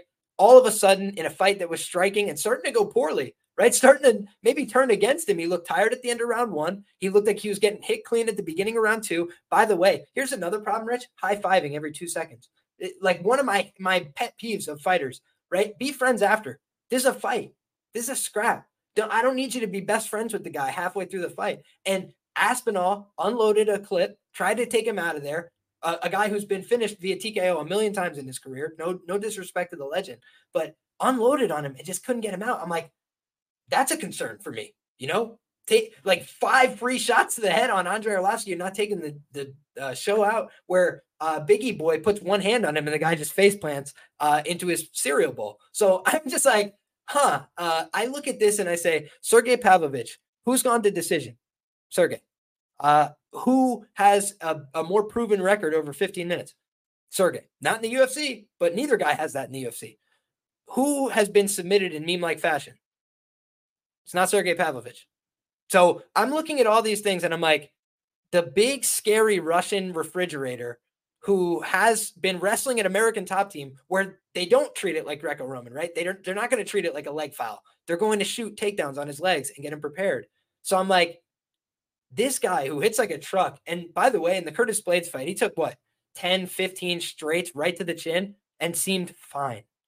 Like his chin looked absolutely fine despite taking clean punches at heavyweight. Curtis Blaydes sent Chris Daukaus to the land of wind and ghosts. I was there, right? The guy can hit hard when he throws. He broke uh, Chris Daukaus' confidence, right? A guy who was on a four fight knockout streak sent him away, not with wrestling, with striking, right? Curtis Blaydes can strike. Who was beating up who in the Derrick Lewis fight? Curtis Blaydes was landing on Derrick Lewis. Then he shot a takedown out of desperation because he doesn't always do the best brain thinking and he got knocked out. But the same thing could be said when you look back at Derrick Lewis in that fight. He landed a couple shots on Pavlovich. Pavlovich was unaffected, walking him down, staying in his face, and presenting him a lot of challenges with the boxing. But you look back, Rich, and he hasn't had to do anything but box in his last six fights, and he's easily dispatched everybody.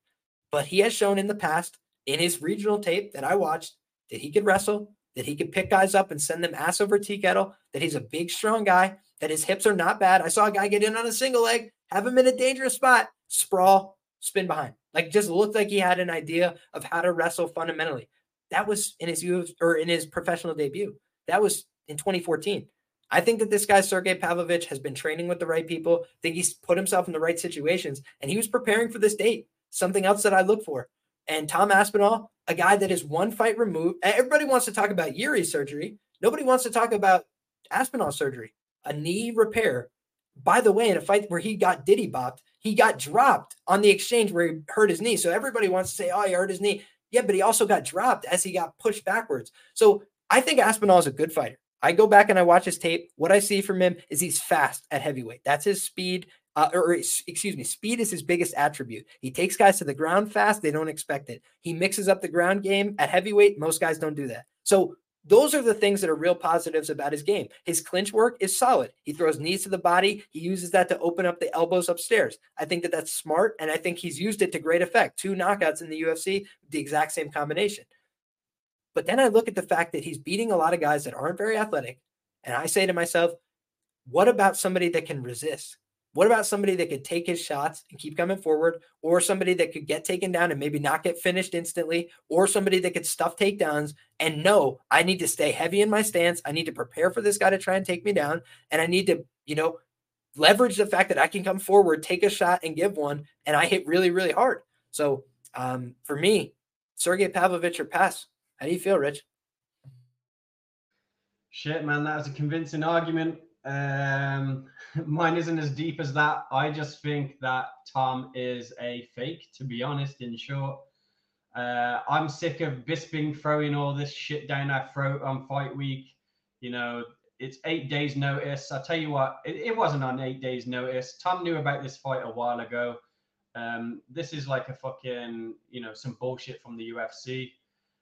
But yeah, they're trying to push this cute little narrative. You know, Bisping doing it on eight days. Tom's going to do it on eight days. But, um, you know, Tom nearly quit the sport twice on two separate occasions. I watched the uh, breakdown uh, video, the countdown video, and the embedded. He nearly quit the sport twice. When he uh, hurt his leg against Curtis Blaydes, he said he almost considered retiring again.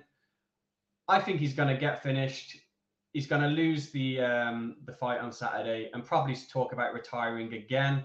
You know, he's reached the height of the UFC now, and I think if he doesn't get the belt, um, he won't want to work his way back up. I agree with everything you said about um, Pavlovich, man. This, uh, you know, Tom the Great Wrestler is very overstated. Go and watch the takedown that he landed on Arlovsky to get the submission. It was disgusting. He kind of just fell into a double leg. Arlovsky hasn't had, you know, the best takedown defense of late. You know, he is a bit washed. Um, let's be honest. And I just think he wasn't expecting it. And then he had this big six foot four fucker uh, going in low on his legs, and it, um, it got him down, man. But Tom isn't a technical, you know, wrestler going for single legs, double legs, running the pipe, all these fucking, you know, wrestling terms. We haven't seen it from him. We're not going to see it again. What's likely going to happen is he's going to do as Bisping has been telling us all week. He, he moves like a welterweight. Yeah. So he's going to stand in front of Pavlovich, do all this herky jerky movement, throw some one twos. He's going to get cracked with something like he's never been cracked before because the likes of Sergey Spivak, fucking Alan Baudot, Jake Collier, who didn't even have a chance because the fight ended before it started. You know, he's going to get cracked like he's never been cracked before. He's not going to like it. He's probably going to go into a desperation takedown. It's going to get shrugged off. I can see him on bottom with Pav on top of him, just raining down punches in round two, round three at the most. So that's how I'm going to target the fight. Round two for Pav, and I'll sprinkle round three. Um, but Tom isn't the real deal, man. Uh, he trains with bums in that Kaobon gym with his fucking dad. He's got no sparring partners. Um, just local lads from the pub in England. Mick, While, Mick, Mick Parkin. Mick Parkin.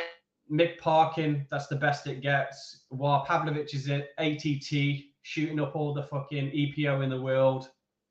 Um, so yeah, Pavlovich is the side. I missed the dog money. I'm going to target round two or three. And um, yeah, I just can't see Tom ever being champ. He's boring as fuck in these interviews. I hate to say it, but it's facts. Um, he's just got this one monotone voice of like, you know, I can't wait to be champion.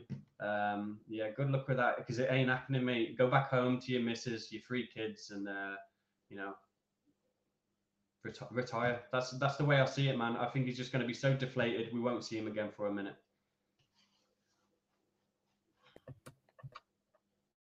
Rich with the bold prediction. I gotta just right off the top address this right here.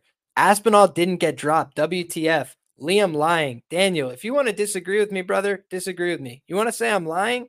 Then you can uh, find a different, find a different show, show, if you want. want Fuck Daniel off. He's pissing me off anyway. It doesn't matter, man. So here's what I'll say, man. In terms of this, like, he did get dropped. If you want, I'll go post the screenshots one for one. He gets hit with a one two, falls backwards, leg goes. That's the exchange. So I watched it fucking an hour ago. You want to tell me I didn't see it? Want to tell me I don't I, I shouldn't believe my lying eyes? You could disagree with me about what happened, but you can't say I'm lying because you can go back and look and it's a fact. So that's the facts. Okay. He also got dropped in other fights. I can show fucking picture evidence. And now I'm going to on Twitter because he pissed me off. So much love and respect. Um, I appreciate you being here watching the show, but don't call me a liar unless you have the absolute receipts because you're dead wrong. Um, so yeah, uh, we'll just take that for what it's worth um, and, and, we can move back along. But yeah, overall, I think that Pavlovich is the side. I think Aspinall is a good fighter. Um, you know, me and Rich maybe disagree. I think Aspinall could come back, but yeah, I don't like somebody talking about considering retirement. And I do think that the knee injury is a potential factor when he goes out there against Marcin Tybura, who can't really bust a grape and doesn't win first rounds in the UFC, and he gets the win. That doesn't tell me as much about how he's going to do against a guy on the longest active knockout streak in the first round in the UFC. Daniel, I said I could take debate, no problem, but you called me a liar. You want to call me a liar? Then I'm not going to take it very nicely. I'm going to say things that aren't very nice. All right. So uh, I'm a very happy go lucky guy. I'm happy to bring that energy to the show, but you get the energy you give. And if you want to give energy that I'm a liar, then I'm going to give energy that I have fucking receipts each and every time, pictures, evidence every time. So uh, I'll, I'll be bringing that to Twitter at Liam Picks Fights. Go check that. Um, we got a main event to break down. So it's back to happy spirits. It's back to the fact that we got Yuri Prochazka back in the driver's seat, and I'm very fucking excited about it because Yuri is a fun fighter. I think, I, you know, I put out a tweet a long time ago. Guys in the UFC, active fighters with an incredible, um, you know, resume of highlight tape. Just like you want to go watch these guys fight to get into the UFC. Yuri Prochazka is on that list for me. Only a handful of UFC fights. Go watch his career in Japan. The guy is like immune to putting on bad fights. He just goes out there and scraps 100% with everybody.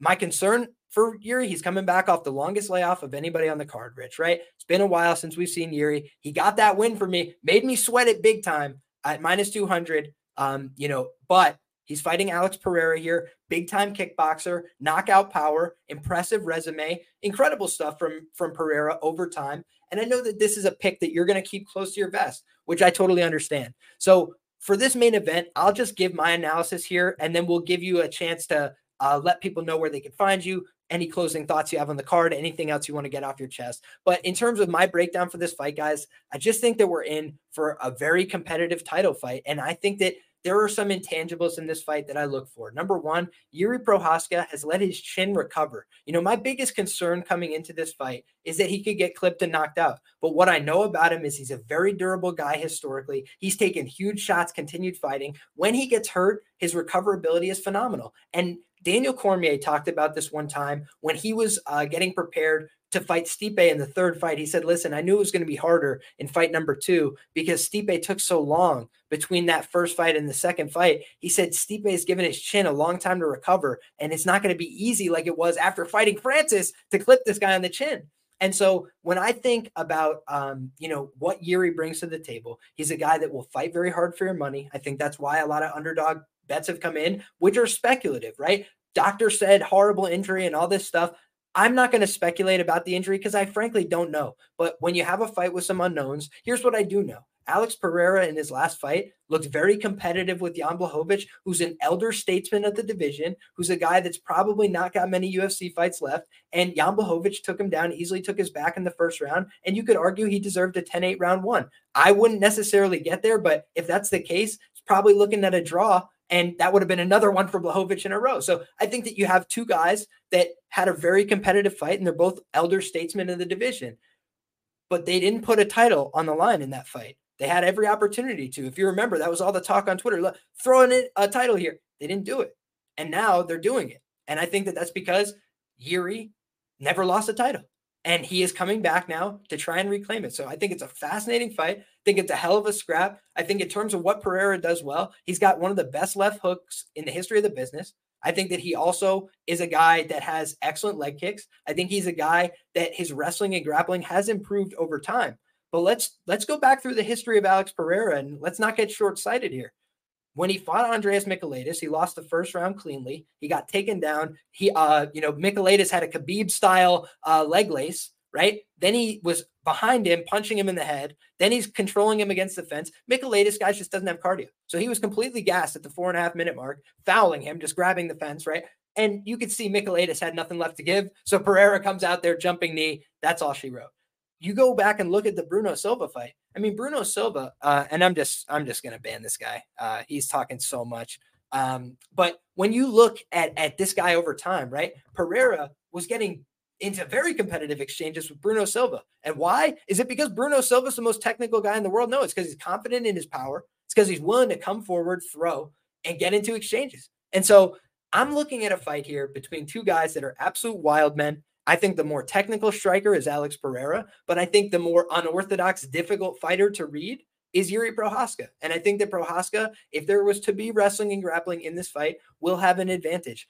People can think I'm silly for thinking that, but number one, from a defensive standpoint, he's shown good fundamentals throughout his career. He's been very difficult for people to hold down, control, submit. When he gets taken down, he works very hard to get back up. So I don't think Pereira has much of a chance to leverage a grappling game plan against him. Whereas against Izzy, he could bail himself out with that at times. He could mix that in. Izzy doesn't like to wrestle and grapple. He doesn't like to be in the clinch with Pereira either, who's big, strong, and physical. Yuri is all those things. So I just think that this is not a fight where it's an easy layup for Alex Pereira, like a lot of people think. Um, you know, and I do think Pereira has a chance to win the fight. He's a dangerous knockout artist. He's an incredible fighter but I don't think he's a shoe in like a lot of people seem to think. Um, so Yuri Prochazka uh, is back, and I think and new Yuri Prochazka uh, back like he never left, and I think he's going to get the win, and I think he's going to get the finish. So exciting stuff, Rich. But uh, that's that's the way I'm feeling. Going to kick it back over to you. Any closing thoughts that you have on this card? Anything that you want to get off your chest and say to the people? The floor is yours, my man. Yeah, two awesome uh, fights, man. The main and the co-main. Um, I think we're really being spoiled on this card. Even the prelims and the build-up, we got Frevola um, against Benoit, um, Buzukja. You know, some really fun matchups.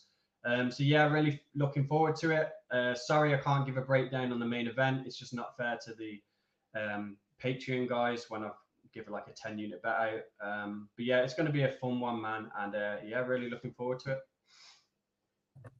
Absolutely. And guys, what I want to stress before we get out of here is whether you ride with us, you fade us, whether you tail us, whether you are indifferent entirely and you're just here for the analysis and the fun and the banter, we welcome you here. We appreciate you being here, but treat us with respect. You get the same respect back. Sharpest chat in the game. I think a lot of people have had um, great points in the chat all day. But when you come at us, we're going to come right back. Um, you know, we're still people at the end of the day, and I, I take this stuff seriously, right? I do a lot of hard work. So if you're going to tell me I'm lying or that I didn't put in the work or that I didn't see what I saw, I'm going to let you know that I I really disagree strongly. So uh, for me, guys, you can find my work uh, in the description box below if you're looking for the specifics. Gave my thoughts on every fight here. We'll have uh, probably a post weigh in show coming at you guys as well tomorrow. So if you're looking for that, make sure you get subscribed to the channel. Make sure you hit that notification bell so you always know when we're going live. Make sure if you have thoughts, comments, concerns, questions, or bets that you want to get off your chest, go ahead and drop them in the comments section below. Really helps the show to grow. So thank you all so much for your support. Thank you very much to Chris V for the dono on the way out as well. He says Yuri for the dub. Good luck this weekend, fellas. Appreciate you, Chris, and uh, wishing you the very best. Thank you to everybody who's rocking with us. Bailey says 50 people ain't like. So get ahead and uh, drop a like before we go here. Last things I'll say, guys. Uh, UFC 295 should be a banger. So fight fans unite. Good guys versus the bookies each and every week. God bless you all. Enjoy those fights and come back next time. We're having all the same fun again. Take care, everybody.